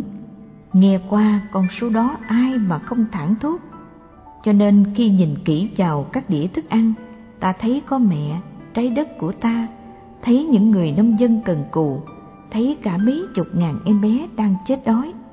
Ở Mỹ Châu và Âu Châu, ta quen ăn thóc gạo và những thực phẩm khác nhập cảng từ các nước nghèo khổ, cà phê từ Colombia, sô-cô-la từ Ghana, gạo thơm từ Thái Lan. Chúng ta nên nhớ rằng trẻ em các nước đó chưa bao giờ được nếm những thứ bổ béo đó trừ các em con nhà giàu. Các em chỉ được ăn những thứ hạng bét, còn đồ tốt được dành để xuất cảng, để nhà nước thu ngoại tệ. Có nhiều gia đình phải bán con em mình làm đầy tớ cho những nhà giàu để chúng được ăn uống đầy đủ. Nghĩ đến các em bé thiếu may mắn đó, ta chắp tay lại trước mỗi bữa ăn. Ta ý thức được sự may mắn của mình và một ngày kia có thể ta sẽ tìm được giải pháp để xóa bỏ nạn bất công đang xảy ra khắp nơi. Trong nhiều gia đình tị nạn Việt Nam, trước mỗi bữa ăn, một cháu bé cầm chén cơm lên và nói Hôm nay trên bàn có nhiều món ăn rất ngon, con rất biết ơn mọi người, mọi loài đã cho con và gia đình con những món ngon này. Con biết rằng có rất nhiều người đang chết đói. Là một người tị nạn, em biết rằng em đang ăn những hạt gạo thơm mọc từ đất Thái. Nhưng nhiều em bé Thái chưa bao giờ được ăn thứ gạo này. Thật khó mà nói cho các em ở những nước giàu có hiểu rằng có những em bé trên thế giới chưa bao giờ được ăn những món ăn ngon và bổ như các em. Thấy được điều này, ta sẽ vượt qua rất dễ dàng những khó khăn nhỏ nhoi của ta và ta sẽ tìm cách giúp đỡ những người đang cần tình thương và sự hiểu biết. Bức thư tình cho vị dân biểu Những tổ chức tranh đấu cho hòa bình vẫn còn dướng chất căm thù, bạo động và hiểu lầm. Những tổ chức ấy có thể viết những bức thư phản kháng rất khùng hồn, nhưng có thể không có đủ khả năng để viết những bức thư dịu dàng. Chúng ta cần học cách viết những bức thư mà quốc hội, tổng thống hay chủ tịch nhà nước thích đọc, chứ không dứt vào sọt rác. Chúng ta phải học dùng thứ ngôn ngữ không làm người khác đánh xa ta. Tổng thống cũng là một người mang chất người như chúng ta thôi. Những nhà vận động cho hòa bình có thể dùng ái ngữ hay không? Cái đó còn tùy ở mức độ an lạc trong họ bởi nếu chính họ không có an lạc làm sao họ có thể làm cho người khác được an lạc nếu chính ta không biết mỉm cười thì ta không thể nào làm cho người khác mỉm cười được. Nếu trong ta không có sự bình an, ta không đóng góp được gì hết cho công cuộc hòa bình. Một phong trào hòa bình còn mang tính căm thù và bạo động sẽ không hoàn thành được nhiệm vụ ta trông chờ nơi đó. Ta phải giúp họ thay đổi phương cách hành động sao cho dịu dàng và tươi mát hơn. Vì vậy, ta phải thực tập chánh niệm để có khả năng nhìn rõ, thấy rõ và hiểu rõ. Nếu có được cái nhìn bất nhị, ta mới giải trừ được bạo động và căm thù. Làm hòa bình trước tiên là làm cho trong ta có hòa bình, bởi chúng ta cần phải nương vào nhau, cũng như giới trẻ nương vào chúng ta để có được một ngày mai tươi sáng. Bổn phận người công dân là công dân, ta có trách nhiệm rất lớn. Trong đời sống hàng ngày, cách thức ta ăn uống và tiêu thụ có ảnh hưởng lớn đến tình trạng chính trị của thế giới. Hàng ngày, ta làm cái gì thì ta là cái đó. Và điều này liên hệ mật thiết đến tính mạng an lạc của xã hội. Ý thức được như vậy, ta sẽ có an lạc ngay trong giây phút ta đang sống. Ta tưởng rằng các chính quyền có quyền tự do đặt ra một chính thể theo những ý họ muốn. Thực ra, cái quyền tự do đó tùy thuộc vào cách chúng ta sống, đời sống hàng ngày. Nếu ta tạo điều kiện để họ thay đổi chính thể là họ sẽ thay đổi được. Nhưng bây giờ thì điều đó chưa được thực hiện. Ta cũng tưởng rằng nếu ta là nhà cầm quyền, ta sẽ có thể làm bất cứ cái gì ta muốn. Điều đó chưa hẳn đúng nếu ta làm tổng thống ta có thể cũng sẽ hành xử giống y như vị tổng thống đương thời, có thể khá hơn một chút hoặc tệ hơn một chút. Thiền quán giúp ta nhìn sâu vào sự thật, nhìn sâu vào chính con người ta để ta thấy rõ ta cần phải chuyển hóa ta như thế nào và làm thế nào để thay đổi tình trạng xã hội thay đổi cách nhìn của ta là ta thay đổi hoàn toàn bên ngoài vì hoàn cảnh bên ngoài là do tâm thức ta tạo ra. Hoàn cảnh bên ngoài phản ảnh tâm thức của ta, cho nên sống có chánh niệm là điều thiết yếu. Ta sẽ thấy rằng bản chất của bơm nguyên tử và của bất công xã hội cũng không tách rời bản chất của con người của ta. Khi ta bắt đầu thấy được trách nhiệm của mình, ta phải mời các nhà lãnh đạo cùng đi với ta ta phải khuyến khích họ giữ gìn bảo vệ sinh môi và giữ gìn bảo vệ tâm thức cộng đồng. Ta phải giúp họ tuyển chọn những người cố vấn, biết phụng sự cho hòa bình, những người có đời sống tâm linh vững chãi mà ta có thể tin cậy và nương tựa. Ta phải sáng suốt khi bầu lên những nhà lãnh đạo chính trị. Ta bầu họ không phải vì cái vẻ hào hoa phong nhã của họ, mà vì họ cùng đi một đường với ta chính phủ pháp đã có xu hướng này khi chọn những nhà dân bản và những người phụ trách sinh môi làm tổng trưởng một số các bộ. Trường hợp điển hình là bernard kuhner, người đã từng ủng hộ chương trình cứu trợ những thuyền nhân ở vịnh thái lan. Đó là một dấu hiệu tốt.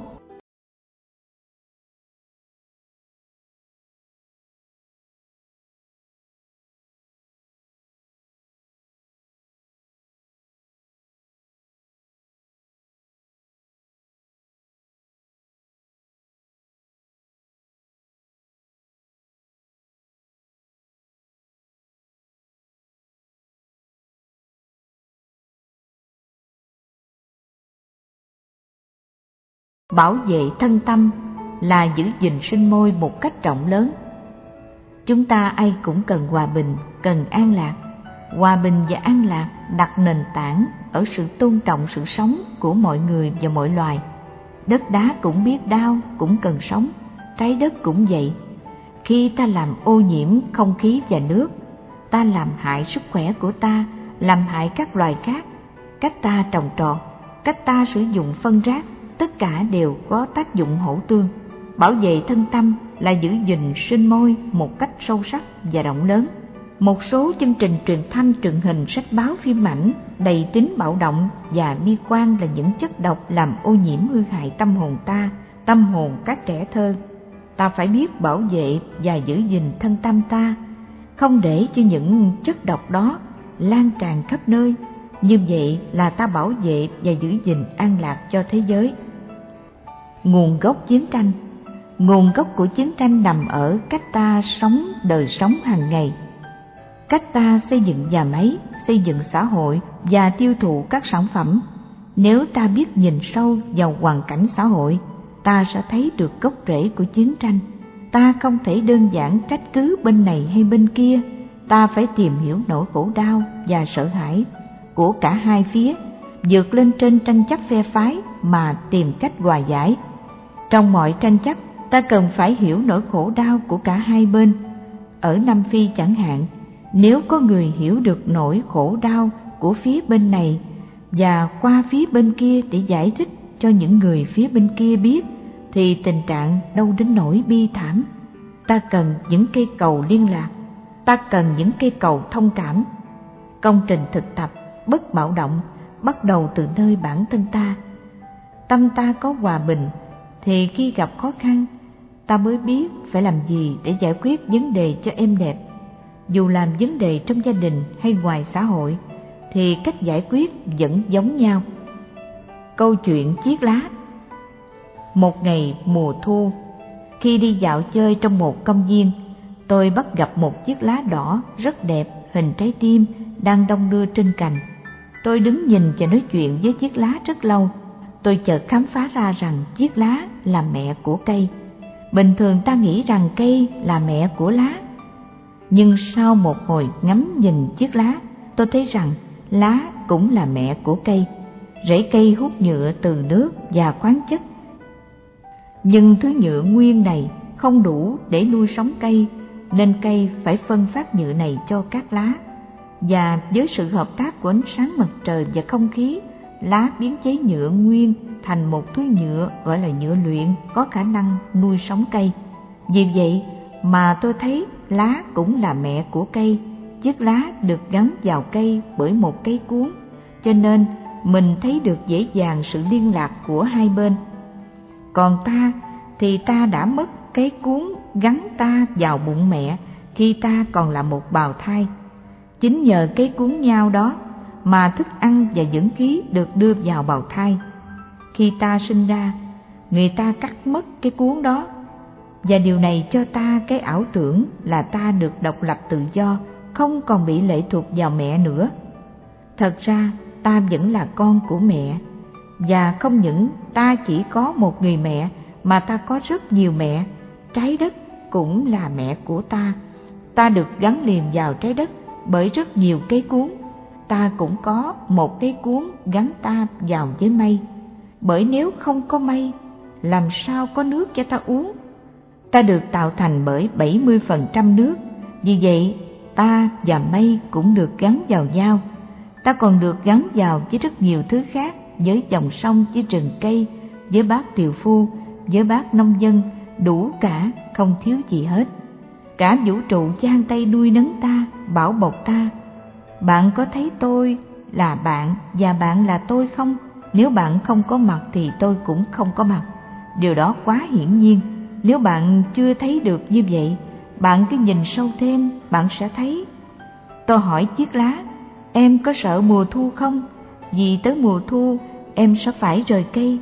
Chiếc lá đáp, dạ không, suốt mùa xuân và mùa hạ, em đã sống rất đầy đủ.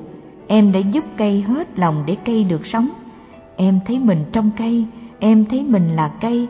Em không phải chỉ là một chiếc lá. Khi em trở về dưới đất, em sẽ tiếp tục nuôi dưỡng cây. Em chẳng có gì phải lo sợ cả. Khi em trời cành bay bổng trên không, em sẽ vẫy tay chào cây. Sẽ gặp lại nhau một ngày rất gần. Chiếc lá vừa nói xong, thì một ngọn gió thoáng qua chiếc lá bay lượn nhẹ nhàng trước khi rơi xuống đất lá rất sung sướng. Khi thấy được lá là cây, tôi cúi đầu chào lá. Cảm ơn lá đã cho tôi một bài học quý giá.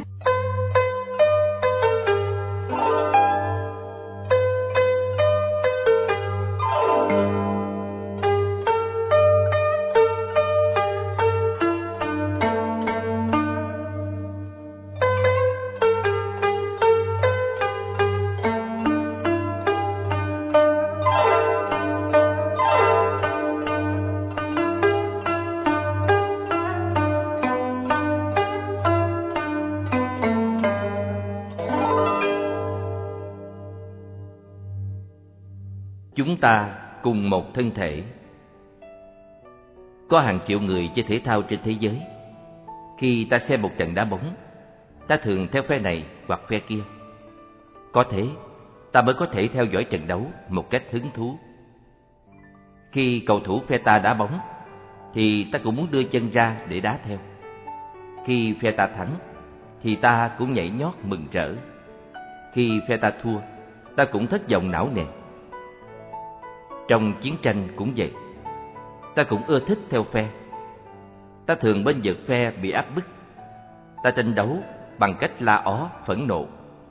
Ít khi ta chịu vượt lên trên những tranh chấp để nhìn cho rõ Như một bà mẹ nhìn đàn con đang đánh nhau. Việt Nam có câu tục ngữ Gà một nhà bôi mặt đá nhau. Vì ta bôi mặt nên ta mới không thấy rõ nhau. Tưởng người kia là người lạ vì vậy, ta mới bắn vào người kia. Chỉ khi nào ta thấy được mọi người là anh em một nhà, Mỗi người là một phần của thân thể, Thì ta mới có thể nhìn nhau bằng con mắt yêu thương, Mới có thể hòa giải. Trong cuộc đời, ta phải tự nhủ là Mình may mắn khi ta gặp được những người biết yêu thương cả loài vật và cây cỏ. Có những người dù sống trong an bình vẫn không quên hàng triệu người đang đói khổ, bệnh tật. Những người đó đã thấy được sự liên hệ mật thiết của mọi loài, mọi sự với nhau. Họ hiểu rằng những nước giàu có không thể nào sống sót nếu không có những nước kém mở mang và nghèo khổ. sự nghèo khổ thiếu thốn, sự áp bức bóc lột đưa đến chiến tranh. Trong thời đại chúng ta, khi chiến tranh xảy ra, tất cả các nước đều cảm thấy đang lâm chiến. Số phận của nước này dính líu tới số phận của nước kia. Đến khi nào thì gà nhà mới hết bôi mặt để đá nhau? Đến khi nào chúng ta mới thấy rõ chúng ta là anh em, là một phần của thân thể? Có lẽ mỗi ngày chúng ta phải nhìn nhau mà nói rằng Tôi là em của anh, tôi là chị của em. Chúng ta đều là con người, chúng ta chỉ có một cuộc sống. Hòa giải Ta phải làm gì khi ta gây tổn thương cho người khác và khi họ trở thành kẻ thù của ta? Người đó có thể là một người thân trong gia đình hay là một người bạn. Ta chẳng cần phải làm gì nhiều. Điều trước tiên là ta phải có thì giờ để xin lỗi. Ta nói, tôi rất tiếc về việc đã xảy ra. Tôi thành thật xin lỗi. Tôi đã thiếu sáng suốt, thiếu hiểu biết. Tôi sẽ cố gắng thay đổi. Sẽ không bao giờ tôi nói và làm như vậy nữa. Nhiều khi ta không cố tình làm cho người khác buồn và giận. Nhưng vì thiếu chánh niệm hoặc vì dụng về nên ta đã làm thế. Cho nên chánh niệm rất cần thiết trong đời sống hàng ngày. Có chánh niệm, ta tránh được những lỡ lầm trong khi nói và làm. Điều thứ hai là ta biết khai triển phần qua trong ta và chuyển hóa phần rác. Khi ta trở nên nhẹ nhàng, tươi mát và dễ thương, người kia từ từ sẽ thấy và sẽ hiểu rằng ta đã thay đổi. Lúc đó, ta chẳng cần nói gì thêm. Người ấy đã thấy và đã tha thứ cho ta. Cho nên hãy nói bằng chính cuộc sống của mình, chứ không chỉ bằng lời nói. Khi thấy được người kia đang đau khổ, là ta đã bắt đầu có sáng suốt. Và khi trong tâm ta nảy nở ý muốn làm dây bớt nỗi khổ của người kia, là ta đã bắt đầu có tình thương chân thật. Nhưng hãy cẩn thận, đôi khi ta tưởng là ta đã vững vàng rồi. Muốn biết chắc, ta nên tìm đến người kia. Nghe người kia nói thì ta mới biết rõ là ta đã thật sự thương người kia chưa. Nếu chỉ ngồi đó mà nghĩ rằng mình đã hiểu và thương người kia, thì đôi khi đó chỉ mới là sự tưởng tượng. Hòa giải không có nghĩa là ký kết một hiệp ước với giả tâm và sự thiếu lương thiện. Nếu còn có tham vọng, còn có chủ tâm chia phe, chia nhóm, thì đó không phải là hòa giải. Phần lớn chúng ta vẫn còn muốn theo phe này hay phe kia khi có tranh chấp. Chúng ta vẫn còn ưa thiên lệch, phán đoán đúng sai, căn cứ trên những tin đồn nhiều khi thất thiệt. Vẫn còn muốn nuôi dưỡng căm thù để làm động lực hành động. Lòng bất nhẫn tuy tốt nhưng vẫn không đủ. Xã hội này không thiếu những người sẵn sàng lao mình vào hành động. Xã hội này cần những người có tự tâm, không phe phái, thấy được sự thật một cách toàn diện. Khi nào ta thấy được một em bé Oganda chỉ còn da và xương là chính bản thân ta. Khi nào ta thấy sự đói khổ đó là sự đói khổ của chính ta. Khi ấy ta mới hiểu được thế nào là tình thương vô phân biệt. Lúc ấy ta mới thao thức tìm đủ mọi cách để làm dơi bớt nỗi khổ của muôn loài. Hãy gọi đúng tên tôi. Ở làng Hồng, mỗi tuần chúng tôi nhận được hàng trăm bức thư từ các trại tị nạn gửi về. Những bức thư tràn ngập những đau buồn, tủi nhục, đọc mà rất nước mắt. Chúng tôi thật sự không biết làm cách nào để làm dơi bớt những đau thương, dù chúng tôi cố gắng hết lòng. Người ta kể rằng rất đông những người vượt biển đã bỏ thay trên biển cả. Số còn lại lên được bờ thì sống lê lất qua ngày trong những trại tị nạn. Không chỉ những phụ nữ mà cả một số các em bé gái cũng bị hải tặc hãm hiếp. Liên Hiệp Quốc và chính quyền Thái Lan đã cố gắng can thiệp, nhưng nàng hải tặc vẫn hoành hành trên biển. Có một bức thư kể chuyện một em bé 12 tuổi bị hải tặc hãm hiếp, phải nhảy xuống biển tự tử. Khi nghe tin này, ai mà chẳng tức giận và chỉ muốn xách súng bắn chết tên cướp biển. Nhưng nếu nhìn sâu hơn, ta sẽ thấy nhiều điều cần thấy. Ta thử đặt mình vào địa vị tên hải tặc, sinh ra và lớn lên trong một gia đình nghèo khổ ở gian biển Thái Lan. không được dạy dỗ, không được đi học. Cha đi biển về chỉ biết uống rượu say, suốt ngày lêu lỏng theo bạn bè xấu. Lớn lên trong hoàn cảnh đó, chắc ta cũng sẽ trở thành hải tặc mà thôi. Hàng ngày ở Vịnh Thái Lan, có hàng trăm em bị sinh ra trong hoàn cảnh tương tự. Và nếu chúng ta, những nhà chính trị, xã hội và giáo dục không lo tìm cách để thay đổi hoàn cảnh các em, thì 20 năm sau, các em đó cũng sẽ trở thành hải tặc. Do đó, nếu ta xách súng bắn những em đó, tức là chúng ta bắn chính chúng ta, vì ta là người có trách nhiệm về tình trạng này. Bài thơ Hãy gọi đúng tên tôi có ba nhân vật, em bé gái, tên hải tặc và tôi. Chúng tôi nhìn nhau mà chúng tôi có nhận ra nhau không? Hãy gọi đúng tên tôi. Tôi có nhiều tên lắm. Chỉ cần gọi ra một tên là tất cả đều lên tiếng một lần. Hãy gọi đúng tên tôi. Đừng bảo ngày mai tôi đã ra đi, bởi vì chính hôm nay tôi vẫn còn đang tới. Hãy ngắm tôi thoát hình trong từng phút từng giây. Làm đọt lá trên cành xuân, làm con chim non trên cành mềm, chim chiếp vui mừng trong tổ mới. Làm con sâu xanh trên cuốn hoa hồng, làm gân viên ngọc trắng tượng hình trong lòng đá. Tôi còn tới để khóc, để cười, để ước mong, để lo sợ. Sự xuất nhập của tôi là hơi thở, nhịp sinh diệt của tôi cũng là tiếng đập một lần của hàng triệu trái tim. Tôi là con phù du thoát hình trên mặt nước và là con chim sơn ca mùa xuân về trên sông đón bắt phù du. Tôi là con ếch bơi trong hồ thu và cũng là con rắn nước trường đi tìm cách nuôi thân bằng thân ếch nhái. Tôi là em bé nghèo Uganda, bao nhiêu xương sườn đều lộ ra, hai bàn chân bằng hai ống sậy. Tôi cũng là người chế tạo bom đạn để cung cấp kịp thời cho các dân tộc Á Phi. Tôi là em bé 12, bị làm nhục nhảy xuống biển sâu. Tôi cũng là người hải tặc, sinh ra với một trái tim chưa biết nhìn biết cảm.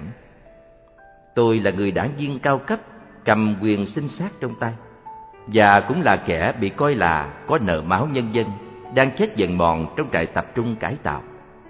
Nỗi vui của tôi thanh thoát như trời xuân, ấm áp cỏ qua muôn lối. Niềm đau của tôi động thành nước mắt ngập về bốn đại dương sâu. Hãy nhớ gọi đúng tên tôi, cho tôi được nghe một lần tất cả những tiếng tôi khóc tôi cười. Cho tôi thấy được nỗi đau và niềm vui là một. Hãy nhớ gọi đúng tên tôi, cho tôi giật mình tỉnh thức và để cho cánh cửa lòng tôi để ngỏ, cánh cửa xót thương. Khổ đau là chất liệu nuôi dưỡng tình thương. Ở Việt Nam, trong 40 năm qua, Đạo Phật đã đi vào cuộc đời. Trong chiến tranh, chúng tôi không thể chỉ ngồi thực sự thực tập thiền tọa và tụng kinh trong chùa. Chúng tôi thực tập thiền ở khắp nơi, nhất là những nơi có khổ đau chết chóc. Tiếp xúc với những khổ đau trong chiến tranh, ta có thể chữa lành những khổ đau của riêng mình. Những khổ đau từ một đời sống hời hợt, thiếu ý nghĩa.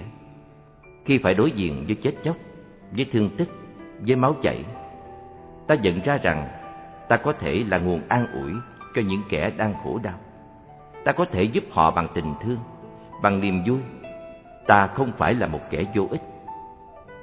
Cho nên, ngay giữa những khổ đau tột cùng, giữa những gian lao nguy hiểm, ta vẫn thấy có một niềm vui lớn khi hiểu được rằng thế nào là thực tập tình thương.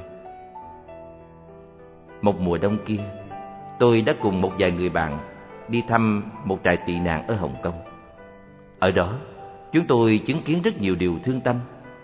Có những em bé mới một hay hai tuổi đã phải theo cha mẹ vượt biển ra đi. Trong chuyến đi, các em đều mất cả cha lẫn mẹ. Khi chính mình tai nghe mắt thấy những cảnh tượng thương tâm này, ta thấy những đau khổ của bạn bè ta ở Âu Châu hay Mỹ Châu thật chẳng đáng kể. Sau mỗi chuyến cứu trợ trở về, tôi thấy thành phố Paris thật là xa lạ, như ở trong mơ. Tôi thấy hai thế giới sao mà cách biệt nhau quá. Một bên khổ đau tràn ngập, một bên phù phiếm xa qua. Tôi tự hỏi, tại sao ở đây người ta có thể sống được như vậy, trong khi tình trạng bên kia quá thê thảm? Nếu bạn chỉ ở Paris suốt 10 năm, không tiếp xúc gì hết với thế giới bên ngoài, thì bạn sẽ thấy ở Paris, người ta sống như vậy là điều tự nhiên.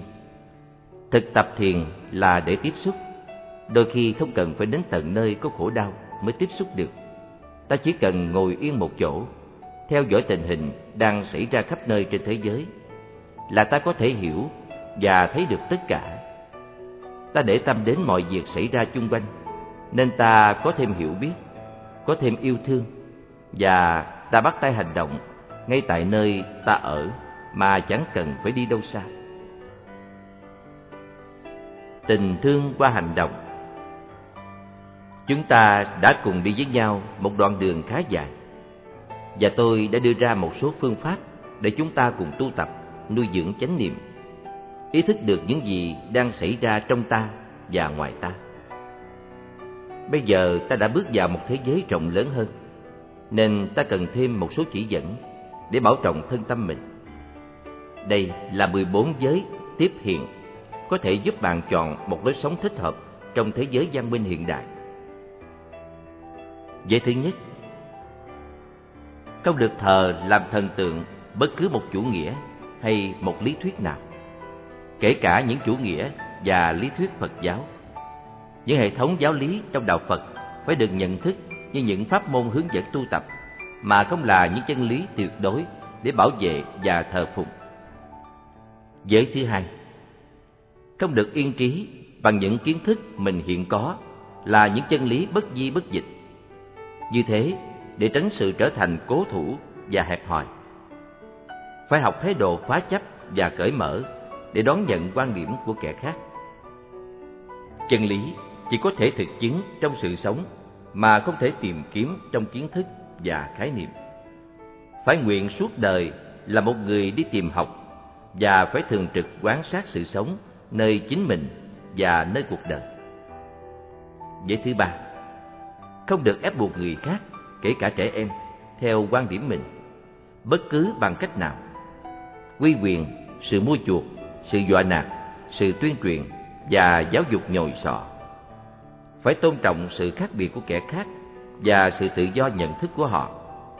Tuy nhiên, nên dùng những phương tiện đối thoại ái ngữ và bất bạo động để giúp người khác cởi bỏ cuồng tính và cố chấp. Giới thứ tư, không được trốn tránh thực tại khổ đau. Nhắm mắt trước khổ đau và đánh mất ý thức về khổ đau của cuộc sống.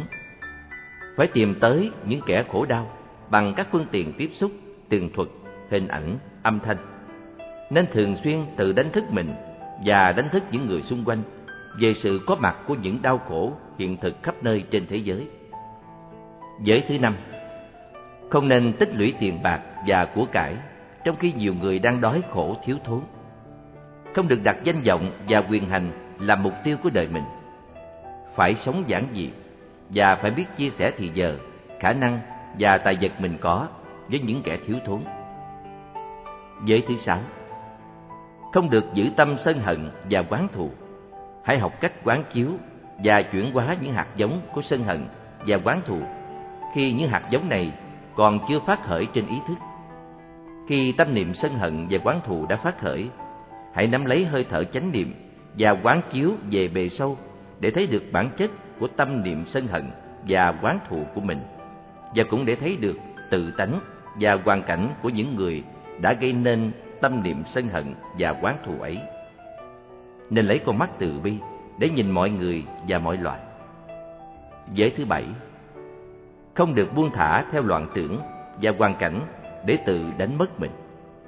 Phải biết thực tập hơi thở và nụ cười chánh niệm để trở về tiếp xúc với những gì đang xảy ra trong giờ phút hiện tại. Hãy tập tiếp xúc với những gì màu nhiệm, tươi mát và lành mạnh trong ta và quanh ta để liên tục gieo trồng những hạt giống an lành, hạnh phúc và hiểu biết làm động lực chuyển hóa chiều sâu của tâm thức trên đường thành tựu đạo nghiệp. Giới thứ tám Không được nói và làm những điều có thể tạo nên sự bất hòa trong đoàn thể và có thể làm tan vỡ đoàn thể. Phải sử dụng ái ngữ và hành động hòa giải để giúp giải quyết những vụ bất hòa dù lớn dù nhỏ. Giới thứ chín, không được nói dối để mưu cầu tài lợi và sự kính phục, không được nói những lời gây chia rẽ căm thù, không được loan truyền những tin mình không biết là có thực, không được phê bình và lên án những điều mình không biết chắc. Phải nói những lời chân thật và có giá trị xây dựng sự hiểu biết và hòa giải. Phải có can đảm nói ra sự thật về những tình trạng bất công, dù hành động này có thể mang lại những đe dọa cho sự an thân của mình. Giới thứ 10 Không được lợi dụng đạo Phật và các đoàn thể giáo hội vào mục tiêu quyền bính. Không được biến các giáo đoàn thành những đảng hoạt động chính trị.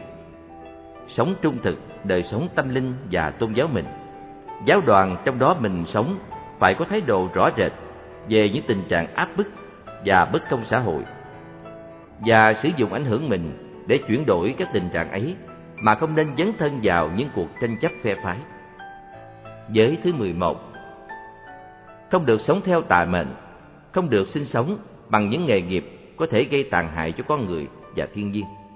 Không được đầu tư vào những doanh nghiệp chuyên làm lợi cho một nhóm người trong khi tước đoạt môi trường và cơ hội sinh sống của những nhóm người khác. Nên chọn một nghề có thể giúp mình thực hiện được lý tưởng từ bi, cứu khổ của Đạo Phật. Giới thứ 12 Không được giết hại sinh mạng, không được tán thành sự chém giết, phải tìm mọi cách có thể để bảo vệ sinh mạng, ngăn chặn chiến tranh, xây dựng hòa bình. Giới thứ 13 Không được lấy làm tư hữu những tiền bạc và của cải không phải của mình tạo ra. Phải biết ngăn ngừa những kẻ tích trữ và làm giàu bất lương, không kể gì đến sự đau khổ của những kẻ bị áp bức và thua thiệt. Giới thứ 14 Không được đối xử với thân thể mình một cách khinh suất. Phải biết bảo trọng thân thể mình, xem thân thể mình là đền thờ của tâm linh, là chiếc thuyền vượt biển. Phải học bảo tồn tinh, khí và thần để có thể có đủ năng lực hành đạo. Phần sau này dành cho quý vị cư sĩ. Phải ý thức trọn vẹn trách nhiệm của mình về sự cho ra đời những sinh mạng mới và phải thường xuyên nghĩ tới môi trường sinh hoạt trong tương lai của những sinh mạng này. Câu chuyện của dòng sông Có một dòng sông rất đẹp chảy qua đồi núi và đồng cỏ xanh tươi. Dòng sông ca hát nhảy nhót tung tăng từ trên núi xuống đồng bằng. Xuống đồng bằng, dòng sông chảy chậm lại, mặt nước trong xanh êm mát. Lúc ấy, dòng sông còn trẻ lắm, và dòng sông muốn chảy mau ra biển cả. Dòng sông càng lớn càng đẹp ra, lượng khúc yêu kiều gian đồi và bờ lúa. Một ngày kia, dòng sông chú ý đến sự có mặt của những đám mây trong lòng nước. Mây đủ màu sắc, hình thể, đẹp quá chừng. Nên suốt ngày dòng sông cứ miệt mài chạy đuổi theo những đám mây. Mong bắt được một đám mây cho riêng mình. Nhưng mây cứ lơ lửng tầng cao, khó mà bắt được. Nhất là mây cứ thay đổi hình dạng không ngừng. Vì mây vô thường như vậy Nên dòng sông rất đau khổ. Chạy đuổi bắt theo mây Thì vui Nhưng sau đó thì dòng sông đầy thất vọng U buồn và tức giận. Một ngày kia Một cơn gió lớn đi qua Quét sạch mây trên trời. Bầu trời trở nên quang đẳng Không còn một bóng mây. Dòng sông não nề tuyệt vọng, Không còn muốn sống nữa. Không còn mây để chạy theo. Ta sống để làm gì? Tối hôm đó, lần đầu tiên trong đời, dòng sông quay trở về tiếp xúc với chính mình. Lâu nay dòng sông chỉ đuổi theo những cái bên ngoài mà không bao giờ thấy được chính mình. Tối hôm đó, lần đầu tiên dòng sông nghe tiếng mình khóc, âm thanh tiếng sóng dỗ vào bờ dòng sông lắng nghe tiếng của mình và khám phá ra một điều rất quan trọng Dòng sông nhận ra rằng cái mà lâu nay mình theo đuổi đã nằm sẵn trong lòng mình. Tưởng mây là gì? Đâu ngờ mây cũng chỉ là nước. Mây sinh ra từ nước và bây giờ mây trở lại thành nước.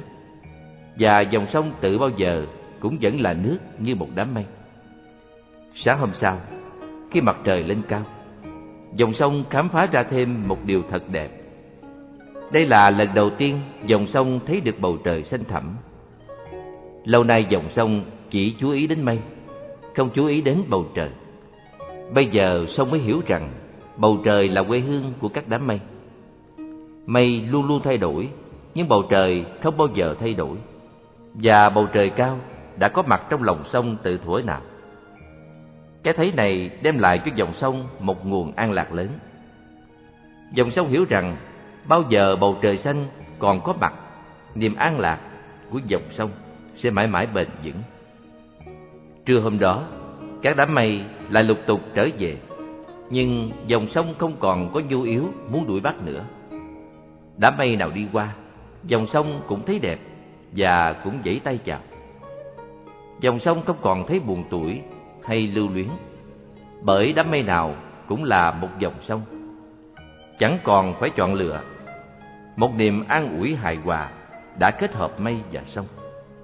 Tối hôm đó, một điều thật tuyệt diệu đã xảy ra. Dòng sông mở rộng lòng đón mặt trăng rằm, mặt nguyệt tròn dành dành và sáng rực rỡ như một viên bảo châu trong dòng nước trong vắt. Có một bài kệ miêu tả hình ảnh đẹp đó mục là dần trăng mát, đi ngang trời thái không. Hồ tâm chúng sanh lạnh, trăng hiện bóng trong ngần.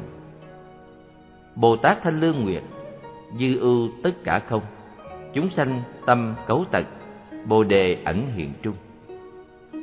Dòng sông trong vắt đã làm hiện rõ bóng trăng, và trăng đã cùng mây nước dắt tay nhau đi thiền hành về biển cả. Chẳng có gì phải chạy đuổi theo, chỉ cần trở về với mình, trở về với hơi thở và nụ cười, trở về nơi mình ở, nơi có thông reo, chim hót và nắng ban mai. Còn nơi nào đẹp hơn nữa?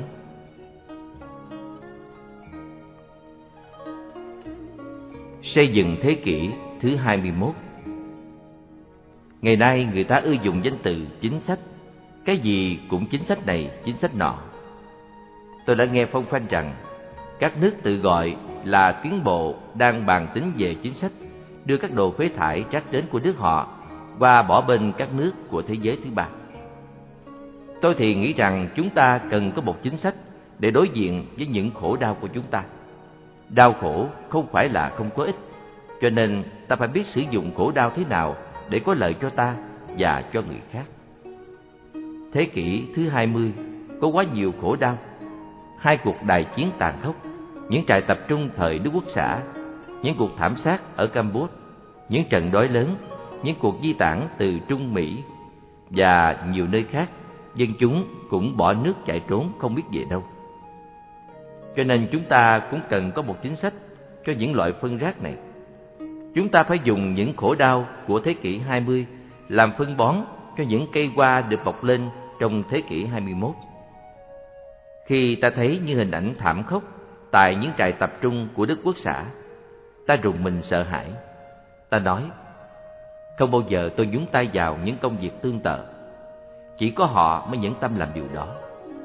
Nhưng nếu ta có mặt ở đó có thể ta cũng sẽ bị lôi kéo làm y như vậy Hoặc là ta sẽ hèn nhát đến nỗi không dám lên tiếng ngăn cản điều đó Đó là điều đã xảy ra cho nhiều người Cho nên ta phải dùng tất cả những kinh nghiệm đau thương này Làm phân bón cho đất đai tương lai được màu mỡ. Cho thế kỷ 21 có được nhiều hoa thơm. Ở Đức hiện nay, giới trẻ có mặc cảm là dân tộc họ có trách nhiệm về những cuộc tàn sát thời chiến tranh. Những người có trách nhiệm nên cùng nhau sám hối để thế hệ tương lai tránh được những lỗi lầm cũ và biết chọn một đời sống tỉnh thức hơn. Một trong những đóa hoa cần phải được dung trồng tưới tẩm cho giới trẻ của thế kỷ 21 là biết chấp nhận sự khác biệt giữa các nền văn hóa. Đóa hoa thứ hai là khả năng nhận diện được sự có mặt của những khổ đau. Có những khổ đau quá vô ích trong xã hội hiện nay nếu chúng ta thực tâm muốn học hỏi với nhau, chúng ta nên ngồi lại với nhau để kiểm điểm những lỗi lầm cũ với hiểu biết và thương yêu. Chúng ta có thể mở một con đường sáng và hiến tặng một khu vườn đẹp cho thế kỷ thứ 21. Ta hãy cầm tay một em bé và mời em ra ngồi với ta ngoài bãi cỏ. Ta và em hãy cùng ngắm cỏ xanh, ngắm những đóa hoa nhỏ mọc trên cỏ, rồi nhìn trời cao thở và mỉm cười. Bằng cách đó, ta dạy cho em biết sống an lạc, biết thưởng thức những vẻ đẹp xung quanh và không cần phải chạy đuổi theo một cái gì khác. Hạnh phúc ở trong tầm tay của ta, trong từng giây phút, trong từng hơi thở, trong từng bước chân. Tôi rất vui đã được cùng đi với bạn trên chặng đường khá dài. Tôi mong là bạn cũng vui. Chúng ta sẽ còn gặp lại. Thực hiện bởi Trung tâm Diệu Pháp Âm, Chùa Khuôn Việt, đường Phạm Văn Hai, quận Tân Bình, thành phố Hồ Chí Minh. Website diệu pháp âm.net